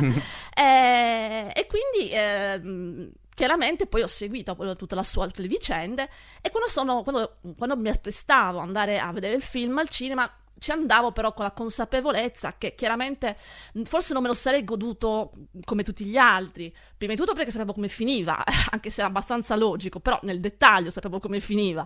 E poi chiaramente um, il mio occhio critico da, tra virgolette, esperta di Marte mi avrebbe, mi avrebbe portato a, a, cercare gli errori all'interno di questo film. E, e poi chiaramente il paragone col libro, eh, nel paragone col libro cioè, chiaramente il, il film certo non, quasi mai regge.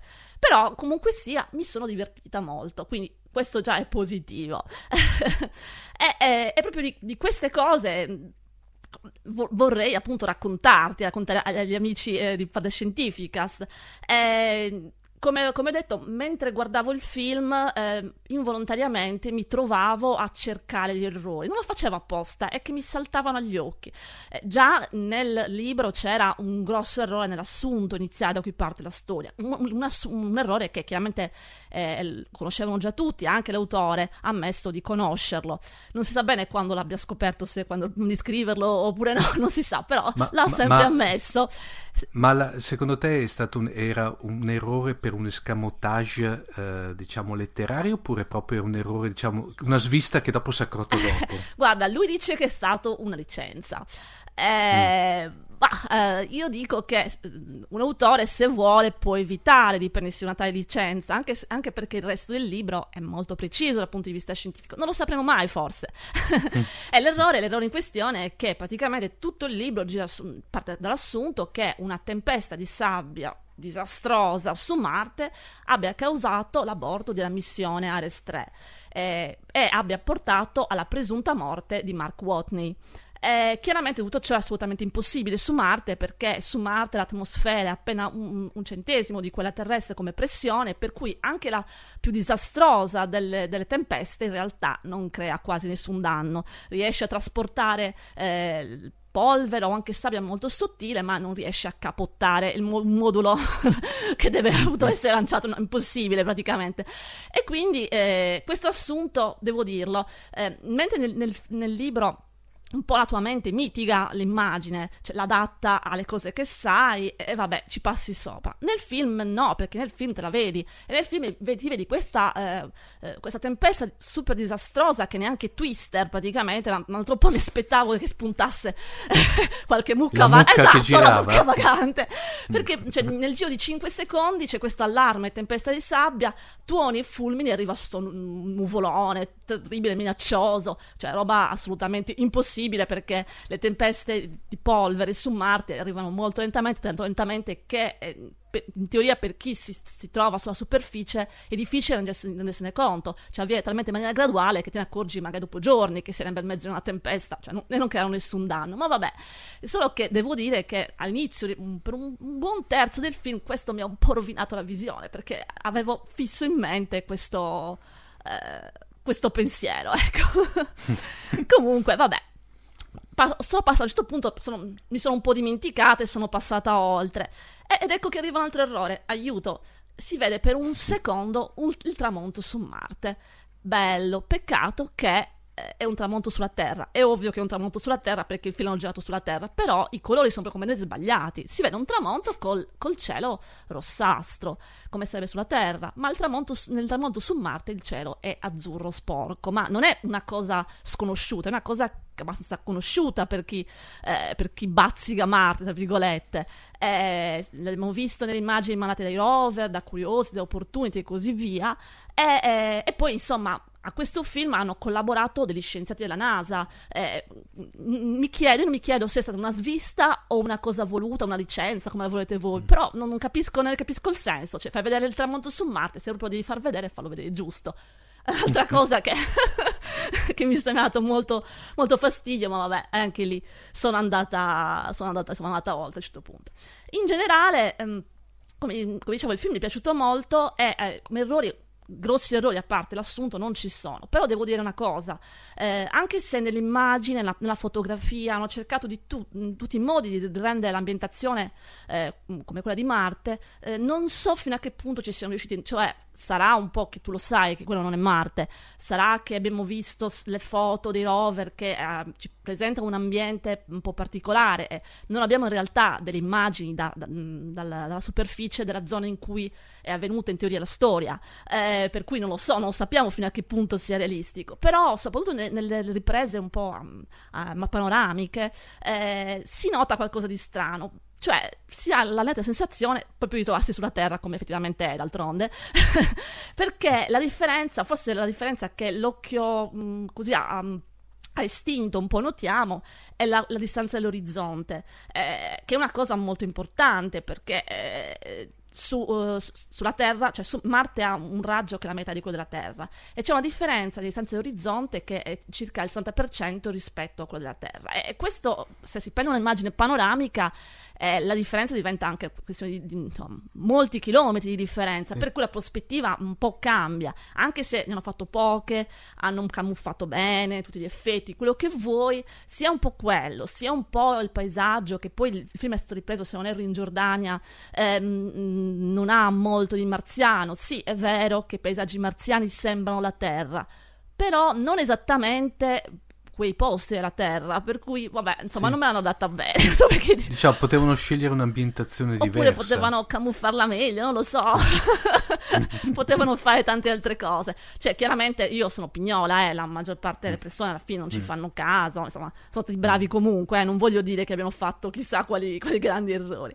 No, solo, c'era solo quella sensazione che mentre nelle immagini vedi Marte, tu hai la sensazione che proprio al di là dell'immagine, oltre l'immagine, c'è tutto desolato, tutto uguale, guardando guardando questa immagine del film un po' ti immaginavi che dietro la montagna ci fosse un villaggio.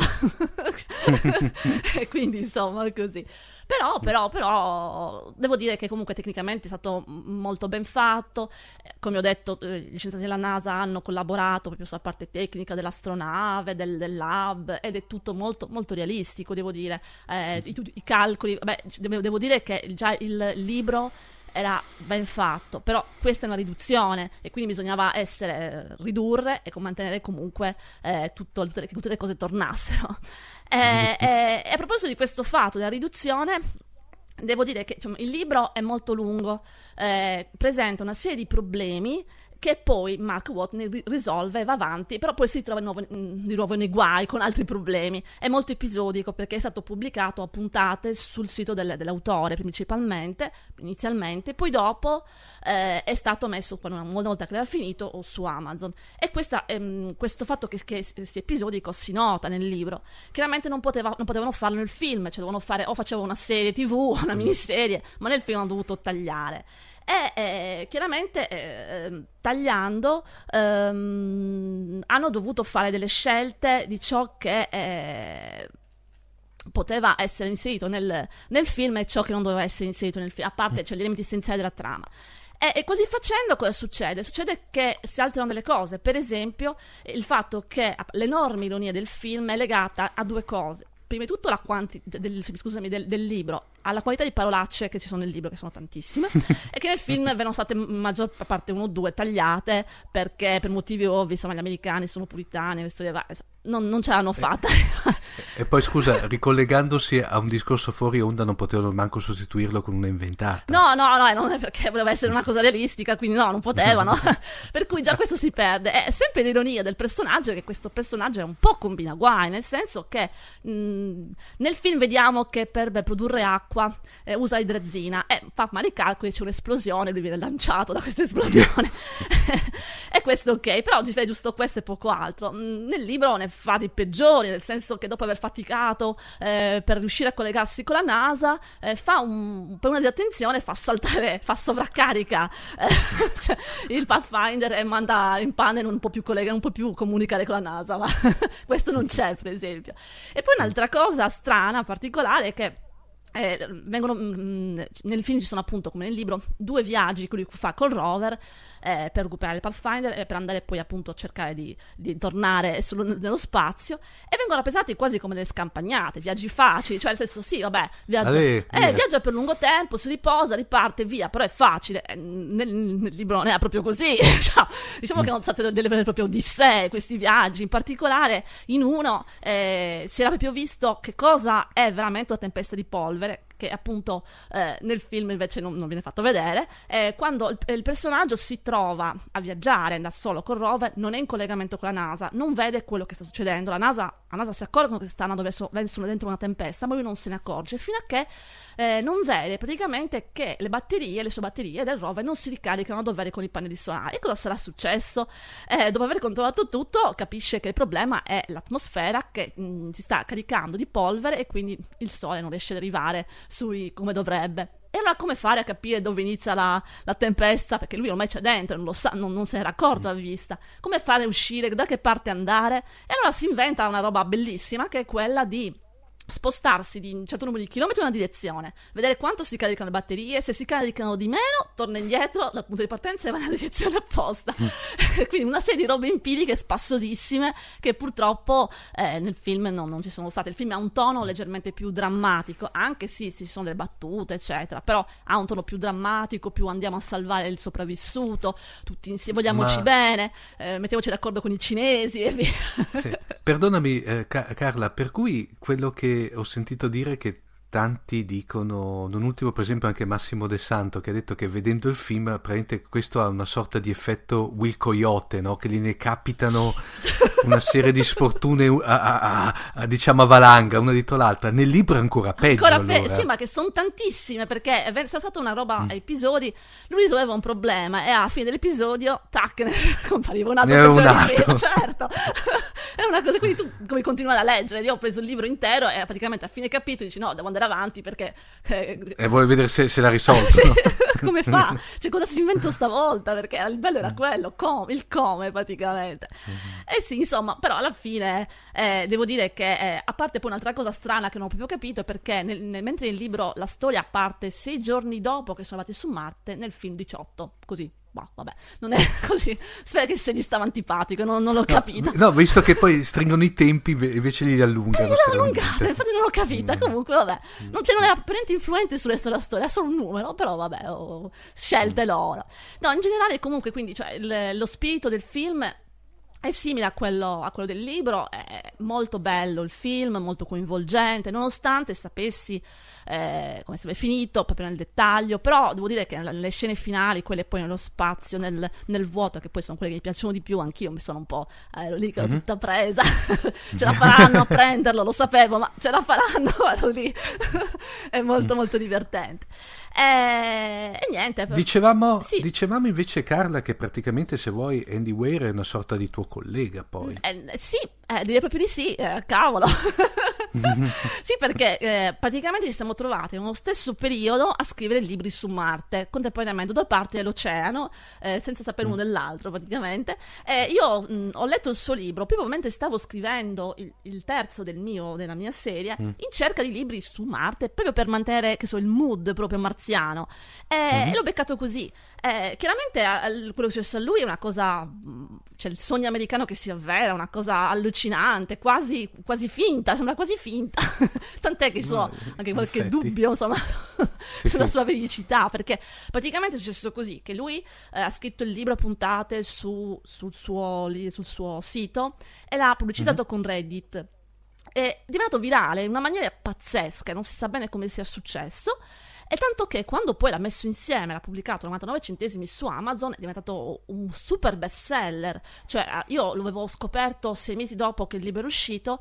Cioè, ti dico la verità, se eh, guardando la copertina, la descrizione da una riga, non gli avrei dato, non avrei mai neanche spesi quei 99 centesimi, ma aveva la bellezza di 1200 recensioni con una media Beh, caspita, eh, capi- eh, un libro di, di, sei mesi cavolo, questo deve essere un Eh, perdonami, capolavoro. Carla, sì, dimmi. Il, il libro su Amazon praticamente è la somma di tutti gli episodi usciti Esatto, sul, sì, sul sì, sì, web. esatto, esatto. Lui scriveva e pian piano pubblicava e poi alla fine mi spesi insieme. Li ha, li ha- li ha- li ha uniti, Li ha uniti diciamo. e li ha pubblicati tutti insieme e tutti, molti di quelli che l'avevano acquistato a puntate l'hanno preso poi l'hanno acquistato per, Mm. insomma, un po' per ripagarlo per il divertimento. e niente, mh, questo è successo in, pochi- in pochi mesi, poi qualche mese dopo quando torno lì a scrivere recensione che finalmente l'avevo letto perché poi tra l'altro l'ho scaricato e poi come per il libro a 99 centesimi è rimasto un po' nel Kindle, buttato lì, e scopro che mh, c'è un messaggio, il libro non è più in vendita perché sto venduto a un grosso editore e uscirà l'anno prossimo, il 2014 era, ehm, doveva uscire il 2014 a febbraio e così è stato. Esce il libro a febbraio, però mh, devo dire la verità, appena esce il libro, tra l'altro costa tantissimo, eh, non, non vende pochissimo, le classifiche proprio a basso albissimi libri, però continuano ad arrivare le recensioni di quelli che avevano comprato prima. Eh, anche perché insomma, tutti l'avevano comprato prima e pochi l'acquistavano a prezzi esorbitanti. Poi nel giro di pochi mesi salta fuori la notizia così: Ridley Scott potrebbe lavorare sul, Eh. su- sulla esposizione cinematografica di The Martian di Andy Weary. E- Ah, però ci sono rimasta Eh, con, con Matt Damon. Ah, però devo dire, insomma, ero rimasta abbastanza sc- scon- sconvolta anche perché era uscito da, da pochissimo come mm, Sì. e nel giro di pochi mesi, si- mh, da- dalle, dalle voci, rumors iniziali, diventa, diventa una vera e propria eh, notizia. E questa notizia viene data eh, con conferma più o meno nello stesso periodo in cui la NASA inizia a parlare del cosiddetto Journey to Mars, e in concomitanza alla fine dell'anno scorso, quando ha fatto il primo test della capsula Orion. Cioè, sembra quasi tutto orchestrato per andare tutti insieme. no? più, più che altro diciamo no mi sembra da dire veramente di qualcosa di un eh, quasi un, va- un viral marketing Sì, ma fatto proprio con, un- eh, coi vira- controfiocchi coi controfiocchi della NASA insieme a Ridley Scott e così via. Mm.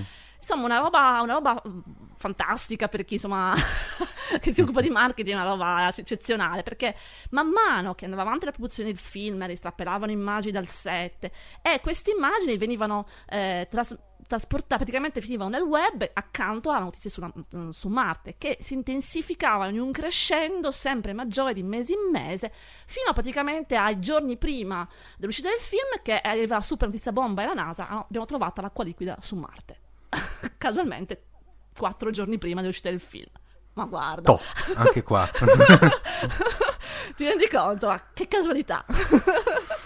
e No. poi nel giro di, di queste settimane, da, da- da- praticamente da- il film è uscito in America il primo di ottobre, no, il 2 di ottobre, il primo ottobre in Italia. Ecco che si parla.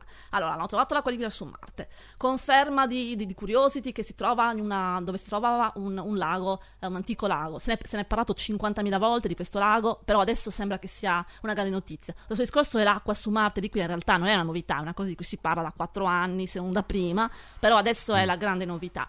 Mm, Da poche settimane ecco che le, le scoperte della sonda Maven che hanno trovato il motivo della scomparsa dell'atmosfera su Marte. Tutto adesso, tutto in questo momento, se tu vai nei web magazine scientifici che parlano di Marte, cioè Marte e The Martian sono praticamente nostri, sempre negli stessi articoli contemporaneamente.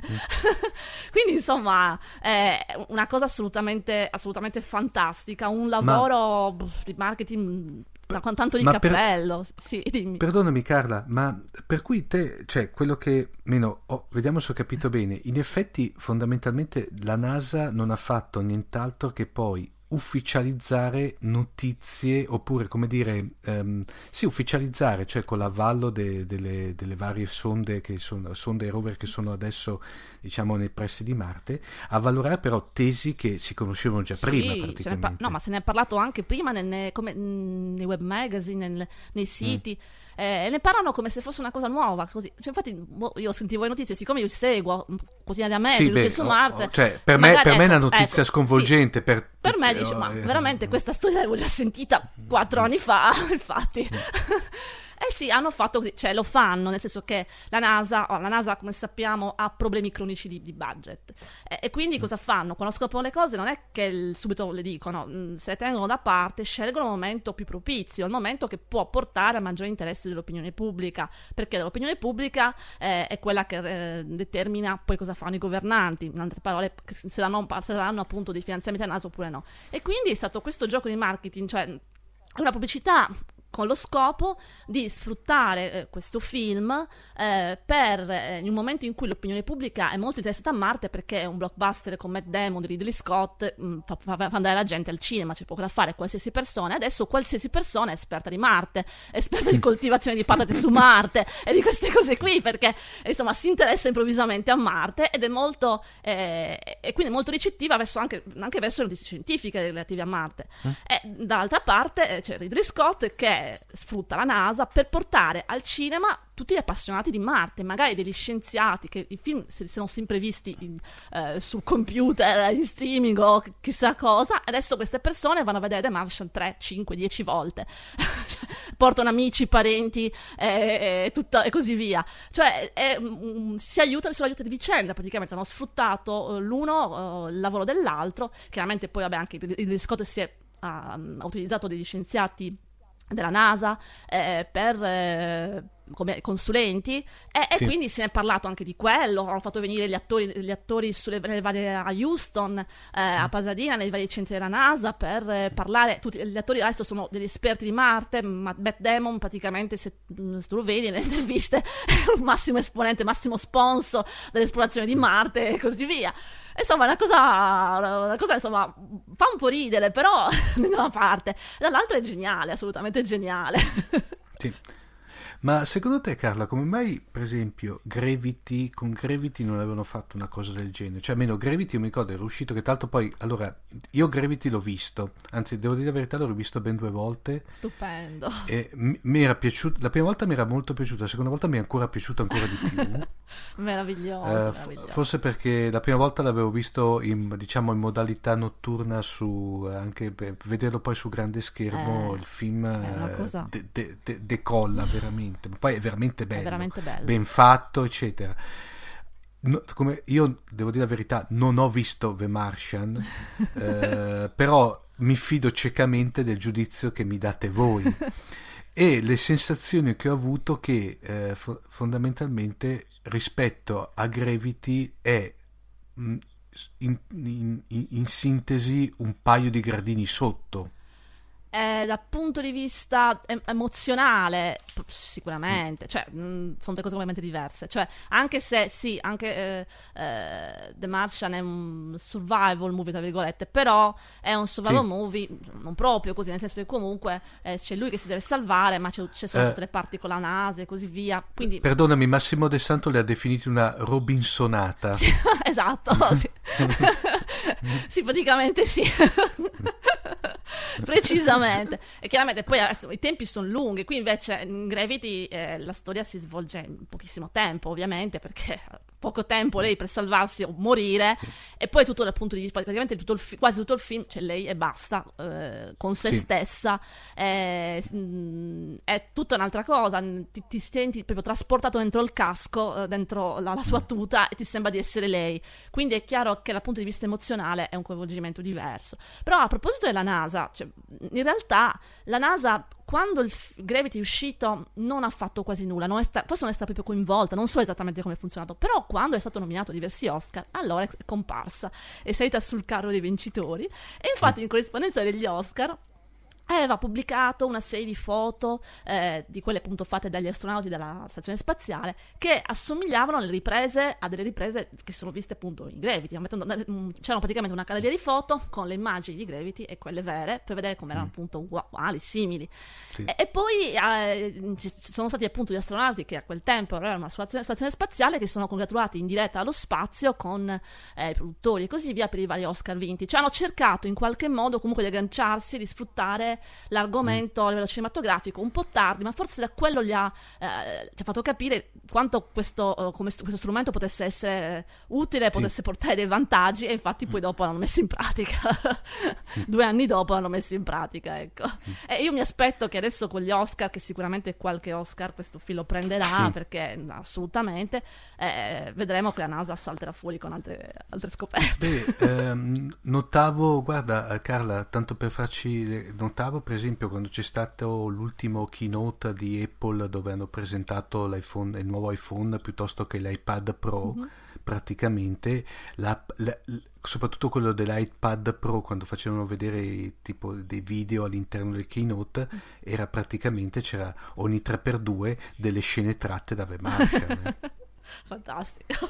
Quando lo spiegava il fatto che ha un audio di un certo livello, eccetera, faceva vedere The Martian. Quando faceva vedere che aveva uno, scherma, uno schermo di un certo livello, faceva vedere The Martian, cioè proprio anche lì prende anche lì, sì, evidentemente sì. Accordi eh, anche lì, mm, marketing pazzeschi. Eh, no, ma be- eh, a un certo punto benvengano. Sì, sì, cioè, no, perché prodotto, poi eh, sì, il prodotto è buono.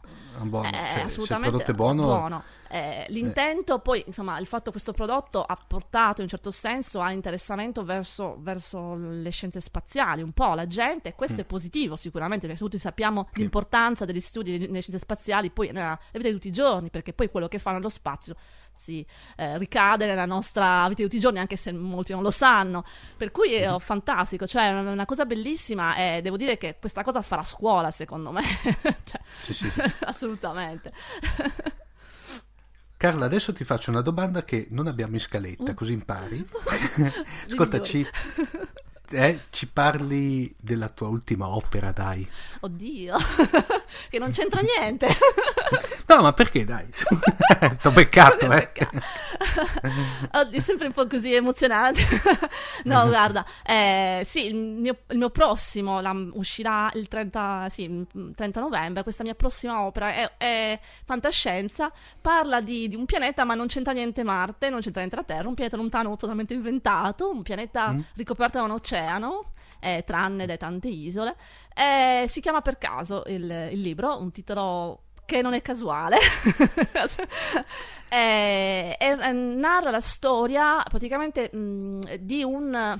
Eh, un militare, questo militare è, eh, il suo nome non viene detto all'inizio, viene chiamato col suo nome di battaglia Doc perché era un medico un tempo, che eh, appartiene a un, quello che viene chiamato il corpo della difesa di Talas, degli umani di Talas, che praticamente eh, combatte, cioè difende la, la, colonia umana di Talas da degli alieni eh, autoctoni che si chiamano mm. sirene. Eh, il riferimento eh, si capisce in libro perché erano chiamate sirene. non hanno mm. la coda di pesce, no, già lo dico, no, assolutamente ah. no. Eh, mm, diciamo che tutto nasce dal fatto, la storia inizia con lui che durante una ricognizione in cui tra l'altro ha un, un, incontro avvicinato con una di queste sirene è, è anche molto, insomma, un incontro molto pericoloso, alla fine di questa ricognizione eh, insieme alla sua partner, eh, tornando nella base spaziale, si imbattono in una nave, in una nave interstellare che era scomparsa da diversi decenni, eh, una nave fantasma in pratica, ehm, e questa nave fantasma, questa nave si chiamava Chance, eh, qui vedi, per caso, come dire appunto caso, eh, e questa nave era una nave con cui venivano trasportati i, i, i futuri coloni eh, in, in, in, solo criostatico, ne, ne, portava originariamente 300, chiaramente eh, la nave dopo tanto tempo è andata a un cimitero e, e il, questo, eh, questo doc cerca di scoprire cosa è accaduto a questa nave e nel farlo si ritrova a, a, conoscere da vicino il nemico degli umani, cioè queste sirene, un nemico inafferrabile, nel senso che col quale non, non c'è stata nessuna comunicazione, non sapevano neanche che esistessero questi, questi, questi esseri nel pianeta finché erano colonizzato e c'erano anche da un po' di tempo, finché que- queste sirene hanno cominciato ad attaccarli e a cercare di, di, eliminarli in qualche modo, sfidando ogni tipo di comunicazione. E quindi eh, diciamo, l'argomento è proprio l'incomunicabilità tra in questo caso specie diverse. Eh, no, è, è, direi anche attuale. Sì, è attuale, diciamo tempi, che eh è una metafora dell'incomunicabilità tra popolazioni e culture diverse che prese come popolazione eh, magari forse non riusciranno mai a comunicare veramente, a, a, essere mai in pace, ma se prendiamo dei singoli, magari un singolo da una parte, uno dall'altra, potrebbero arrivare un po' eh, a, a, capirsi, non del tutto magari, eh, forse quasi diventare amici, però non del tutto, non potranno forse completamente fidarsi l'uno dell'altro. Chi lo sa, bisogna leggere il libro per scoprirlo. Beh, beh ovvio. Ascolta Carla, eh, um, ha intenzione, adesso io te la butto lì, ovviamente è una domanda un po' così strana, mm. ha intenzione di svilupparlo in un ciclo oppure... oppure no? In questo momento mm, no, non ci sto proprio pensando, no. era più che altro, volevo, volevo mh, mm, parlare di questa idea eh, in un... In mm. un in un libro. Il libro ha un finale aperto, come tutti i miei libri, per cui tutto è possibile, però dipende anche dal fatto che io riesca no ad avere un'idea bellissima, oppure anche come, come viene accolto il libro da, dai lettori. Non lo so, ancora non lo so. O, o, oppure che non ti contatti la NASA. Ah, anche, magari, può anche succedere in quel caso. In quel caso penso che non farei, sì, dai. per loro sì. Sì, ma poi ho anche altri cicli, troppi cicli, non, non ce la posso fare. Bene, Carla, ti, guarda, ti ringrazio moltissimo. Ovviamente eh, consigliamo a tutti di, dopo daremo, daremo nel, nei, nelle show notes dell'episodio daremo il link, mi raccomando, eh, suppo, cioè nel senso Carla scrive bene, è un'amica, è, è, una, di, è una, delle punte di diamante di fantascientifica. Mi raccomando, ragazzi, ecco, e qui, qui la chiudo. Bene, Carla, ti ringraziamo ancora, ti ringrazio ancora tantissimo. Grazie a, uh, a questo punto, alla prossima. Alla prossima, ciao amor, ciao a tutti.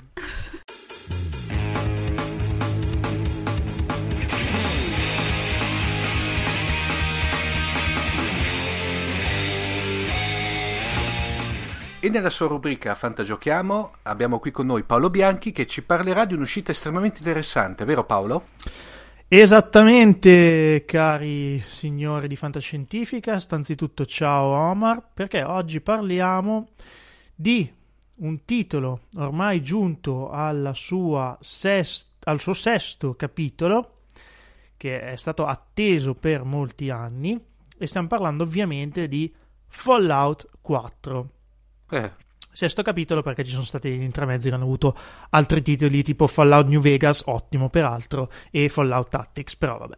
Eh, Fallout 4 l'abbiamo aspettato per un po' di anni, sette anni più o meno da, da, dalla, dalla, dalla, dal suo predecessore Fallout 3. Già ottimo peraltro, Fallout 3 rispetto agli altri eh, Fallout aveva delle dinamiche estremamente diverse era in uh, Full 3D non era in come si dice in uh, isometrico come, come, i precedenti capitoli eh, ovviamente dovuto a, all'avanzamento della, della, grafica computerizzata e ai meccanismi più moderni mm. diciamo di videogioco arriviamo alla quarta incarnazione la storia più o meno la conosciamo tutti ormai, però la, la ripetiamo perché come sapete eh, a fantascientifica diamo sempre un po' più di accento rispetto alla storia. Siamo nel 2277 circa. Per cui un po', Dovete sapere come? Un po', in, un po' in là nel tempo, caspita. Un po' in là nel tempo, ma non più di tanto. Perché? Perché Fallout ha una particolarità. Diciamo che nel mondo di Fallout scoppia una guerra nucleare su scala globale nel 2077, ma non è il 2077 che ci aspettiamo. Infatti, nel mondo di Fallout, dopo la seconda guerra mondiale, non è mai stato inventato il transistor. Hm. E quindi cosa succede? Sì, si scopre l'energia nucleare, sì, si avanza in qualche modo la tecnologia, c'è, c'è il laser, c'è, eh, ci sono i robot, c'è tutto quanto, però su scala molto grandi. I computer ovviamente non hanno... Tutti i valvolari. Eh, Esatto, tutto estremamente a valvole con uno stile, eh, diciamo, delle, delle, delle, delle automobili, dei vestiti, delle case che ricalca quello dell'America degli anni 50, l'America del boom. E tra, e tra l'altro mi viene in mente una cosa che dopo quindi questa, questa, questa, filosofia di vita della, dell'America post seconda guerra mondiale viene portata fino al 2077. La gente nel 2077 gira ancora con macchine che ricordano quelle degli anni 60 a livello cui, estetico. Per cui macchinoni quelli classici americani, cicciotti, esatto. ciccioni e eh, mastodontici. Esatto, perché? Perché chi ha ideato la serie di Fallout voleva dare una sorta di caricatura del consumismo portato all'estremo. Infatti cosa succede in questo mondo? Il consumismo arriva a un livello tale che le risorse energetiche vengono completamente consumate e ovviamente le tensioni politiche portano poi l'umanità sull'orlo della catastrofe nucleare che puntualmente avviene. Di solito il protagonista di Fallout è sempre un rifugiato, qualcuno che è riuscito a entrare in un Vault, una specie di, di shelter di rifugio antiatomico fatta da questa Voltec, che è una eh, grossa corporazione che in realtà nasconde fini ben più loschi ed è imparentata con eh, gli ambiti più eh, oscuri del governo degli Stati Uniti. Eh, diciamo che in qualche modo il protagonista nei vari capitoli di Fallout esce da questo volto. Non vi voglio svelare molto della trama di Fallout 4, però succede questo anche in questo caso. E l'ambientazione, eh, ovvero questo, questo Vault, si trova nel Massachusetts, più precisamente vicino alla città di Boston. È stata scelta per questo capitolo. In Fallout 3 era Washington, in Fallout 1 e 2, se non ricordo male, era la California, Fallout New Vegas, il deserto del Moave. Quindi ogni capitolo di Fallout ci presenta uno scenario, una città diversa, quindi possiamo vedere anche dei monumenti storici o dei, dei, dei, delle icone di quelle città irrimediabilmente in rovina e infestate da eh, animali orrendamente mutati o da, da, umani completamente impazziti, quali sono i ghoul, che sono delle specie di zombie. E ci si muove in questo ambiente. Omar, a questo punto sì, tu avevi no. già sentito parlare di Fallout, immagino di sì. Sì, esatto. Tra l'altro ne avevamo anche, se non sbaglio, accennato in una precedente puntata di Fantascientifica. Forse sì. sì. No, quello che mi domandavo, a parte che eh, quello che è, è, terrificante, l'hype, cioè la, quello che ti dicevo, mi è venuta in mente una cosa.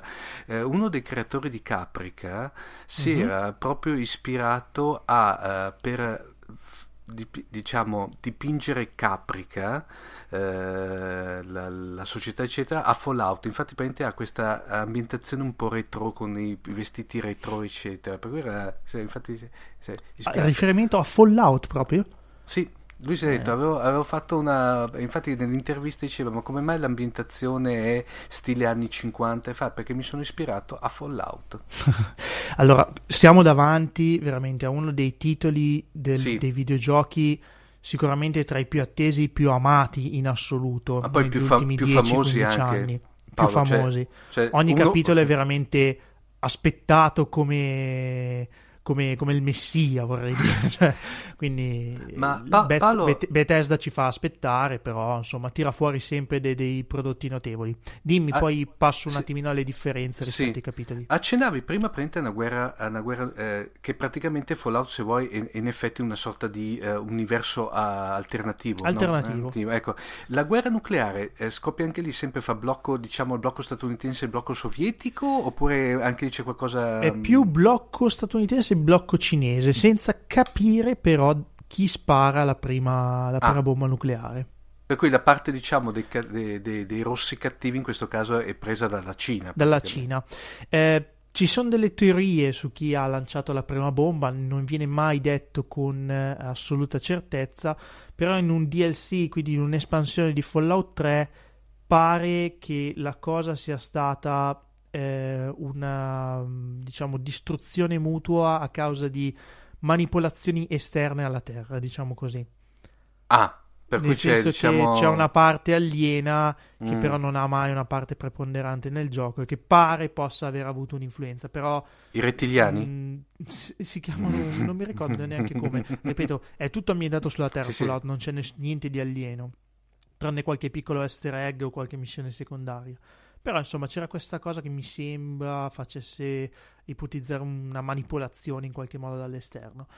Però la, la, la, la questione sicuramente è l'iconografia del, del, del titolo, mm, nel senso che, che è, è, quella che veramente, secondo me, eh, si scolpisce nell'immaginario del videogiocatore e, e gli fa tendere ogni capitolo con, con veramente quella quell'attesa spasimosa, insomma, spade, che, che, che, che, poi ti lascia incollato allo schermo per, per sere e sere, cioè, ci, ci, metterò un anno io probabilmente a finirlo con i ritmi, però insomma è sicuramente molto bello.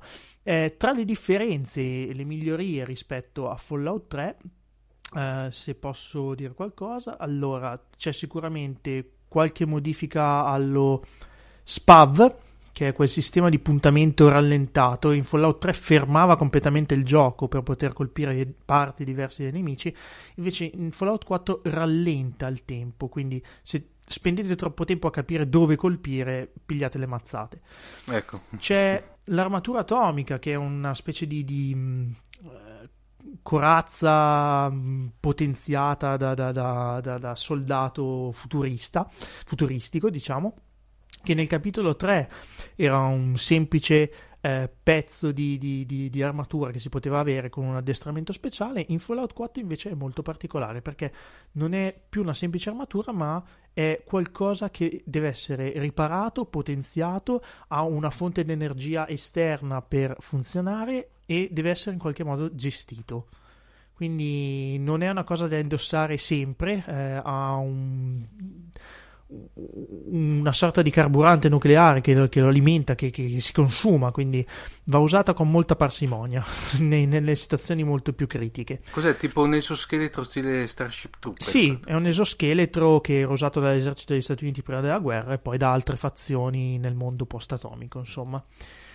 Dopodiché è possibile colorare l'interfaccia del Pip-Boy, che è una cosa simpatica perché non tutti piace il verde da cursore anni 60.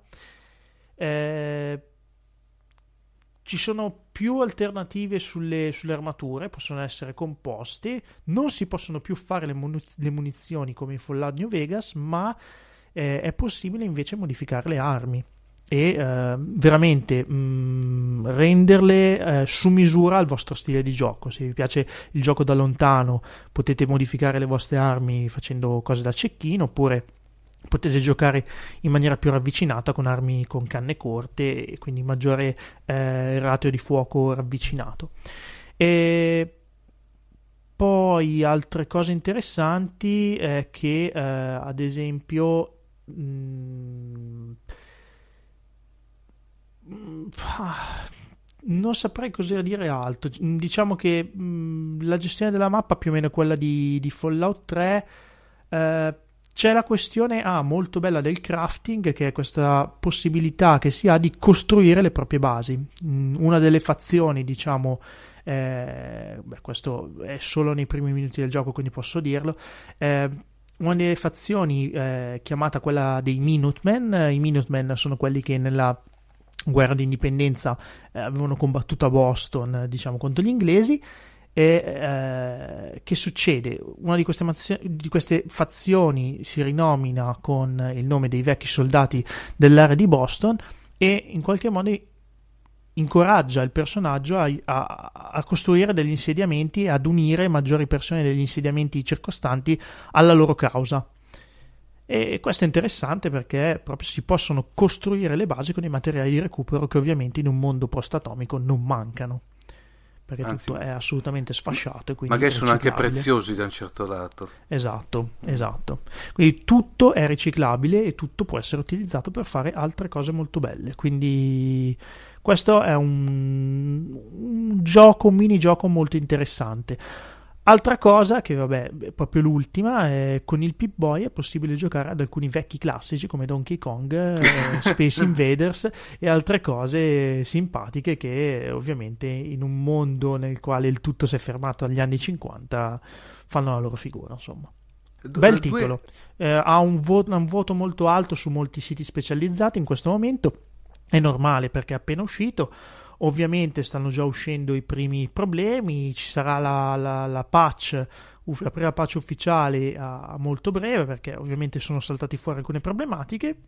Ci sono già un sacco di mod disponibili, se vi piace questo genere di gioco costicchia. In questo momento, ovviamente, a una settimana dal lancio parliamo di 60 euro. Però ovviamente penso che eh, appena dopo Natale sarà destinato a scendere. Io non potevo aspettare perché sono un grande fan della serie. Uh-huh.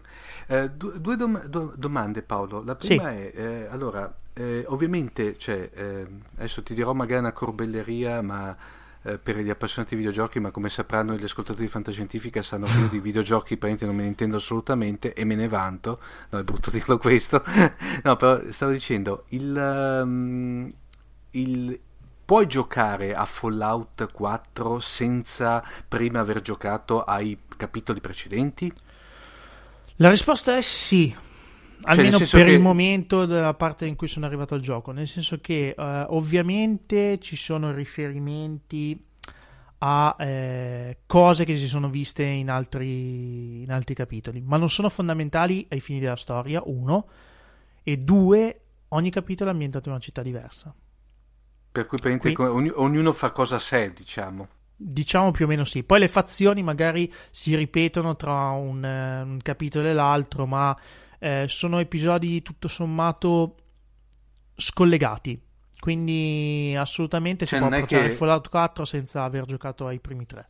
Ok, la seconda domanda, caspita, visto che fondamentalmente mi hai descritto un, un, veramente un universo, cioè un universo, un, una serie di videogiochi che ha un background narrativo veramente estremamente interessante. Ormai è eh, uscita una Fallout Bible, quindi ecco. una Bibbia di Fallout, qualcosa che raccoglie tutto quello che è successo nei vari capitoli e ha creato un mondo a sé. Sono usciti anche giochi di ruolo cartacei su Fallout. E ha generato invece tutto ciò che mi viene in mente, eh, tipo delle novelization, diciamo romanzi. Eh, novelization che... non lo so. Non perché si presta so. benissimo, secondo me, cioè, sentendo così. Cioè, mi viene in mente per intenderci che Uh, Dio, uh, non so, uh, era uscito tempo fa Bioshock, che anzi non mi ricordo più come si intitolava precisamente. Rapture. Rapture, Rapture che era, il, era una sorta di, di prequel di, di, Bioshock, che il romanzo era sì bellino, ma, ma, non è che era secondo me eccelso come, come, come, come romanzo fino a se stesso. Però, Penso... caspita penso siano uscite delle graphic novel in occasione dell'uscita di Fallout 4, ma l'unico prodotto eh, librario, diciamo, del mondo di Fallout è la Fallout Bible, ah. a quanto ne so. Ma non ci per... sono novelle scritte o comunque libri o serie basati sulla... che io sappia, se poi qualche ascoltatore ha altre, altre parlo... versioni, altre... Sì. No, parlo ovviamente di materiale ufficiale, non uh, tipo fan, fanfiction, uh, o, cioè parlo proprio di materiale ufficiale, nel senso di Sì, beh, è, è, sempre un po'... Quando parli di giochi è sempre un po', eh, come dire... Eh, strano parlare di fanfiction perché le fanfiction poi diventano in qualche modo incorporate, vengono in qualche modo avvallate. Eh, ti faccio un esempio. Ehm, nel mondo del gioco di ruolo su Dungeons and Dragons una delle ambientazioni più eh, usate è quella dei Forgotten Realms. Eh, Salvatore, che è un, uno scrittore statunitense, ha cominciato a fare delle novel eh, su questo mondo, ma non penso che inizialmente avessi i diritti della allora sì. TSR, oggi Wizard of the Coast. Non lo so, poi la cosa è diventata più o meno ufficiale, canonizzata ufficialmente. Mm, questo è successo nel caso di Dungeons and Dragons. Non so se è successa questa cosa in ambito Fallout. Quindi, se qualche ascoltatore ha notizie diverse dalle mie, sono tutto orecchi, onestamente. Sì. ovviamente contattab- contat- ti posso contattare o ci possono contattare sui canali ufficiali sì, sì, sì. Basta lasciare un commento a questa sì. puntata e la leggerò molto volentieri, anzi mi, mi informerò e magari approfondiremo in uno dei prossimi episodi. Bene Paolo, ti ringraziamo moltissimo. È stato un onore ancora una volta. E, e niente, ti aspettiamo quanto prima, eh.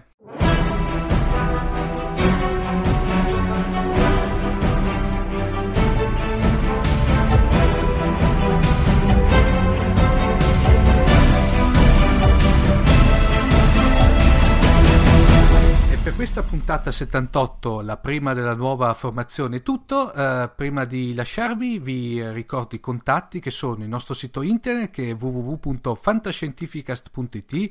Mi raccomando perché fra le novità annunciate abbiamo anche eh, riabilitato in tutti i sensi il vecchio sito di Fantascientificast, la nostra casella di posta elettronica che è redazione chiocciola fantascientificast.it, il nostro canale, eh, la nostra pagina Facebook che è Fantascientificast e il nostro account Twitter che è Fantascicast. Eh, mi raccomando anche ragazzi lasciateci anche una valutazione su iTunes perché sarà ovviamente ben accetta. E già che siete su iTunes a dare una votazione a 5 stelle e una recensione a Fantascientificast, magari andate su gli altri podcast di Querti e date delle recensioni e delle votazioni anche a quelli se li avete già ascoltati. Se non li avete già ascoltati è il buon momento per iniziare. Ascoltateli. Eh, assolutamente sì. Eh. Li trovate tutti su QWERTY.it o su iTunes. Ok, ragazzi direi che è tutto. Facciamo un grosso saluto di, tu- di gruppo a tutti. Assolutamente sì. Eh. Pace e prosperità? No, direi più, più semplice ciao che più ben sentito, dai. ok, ciao. ciao.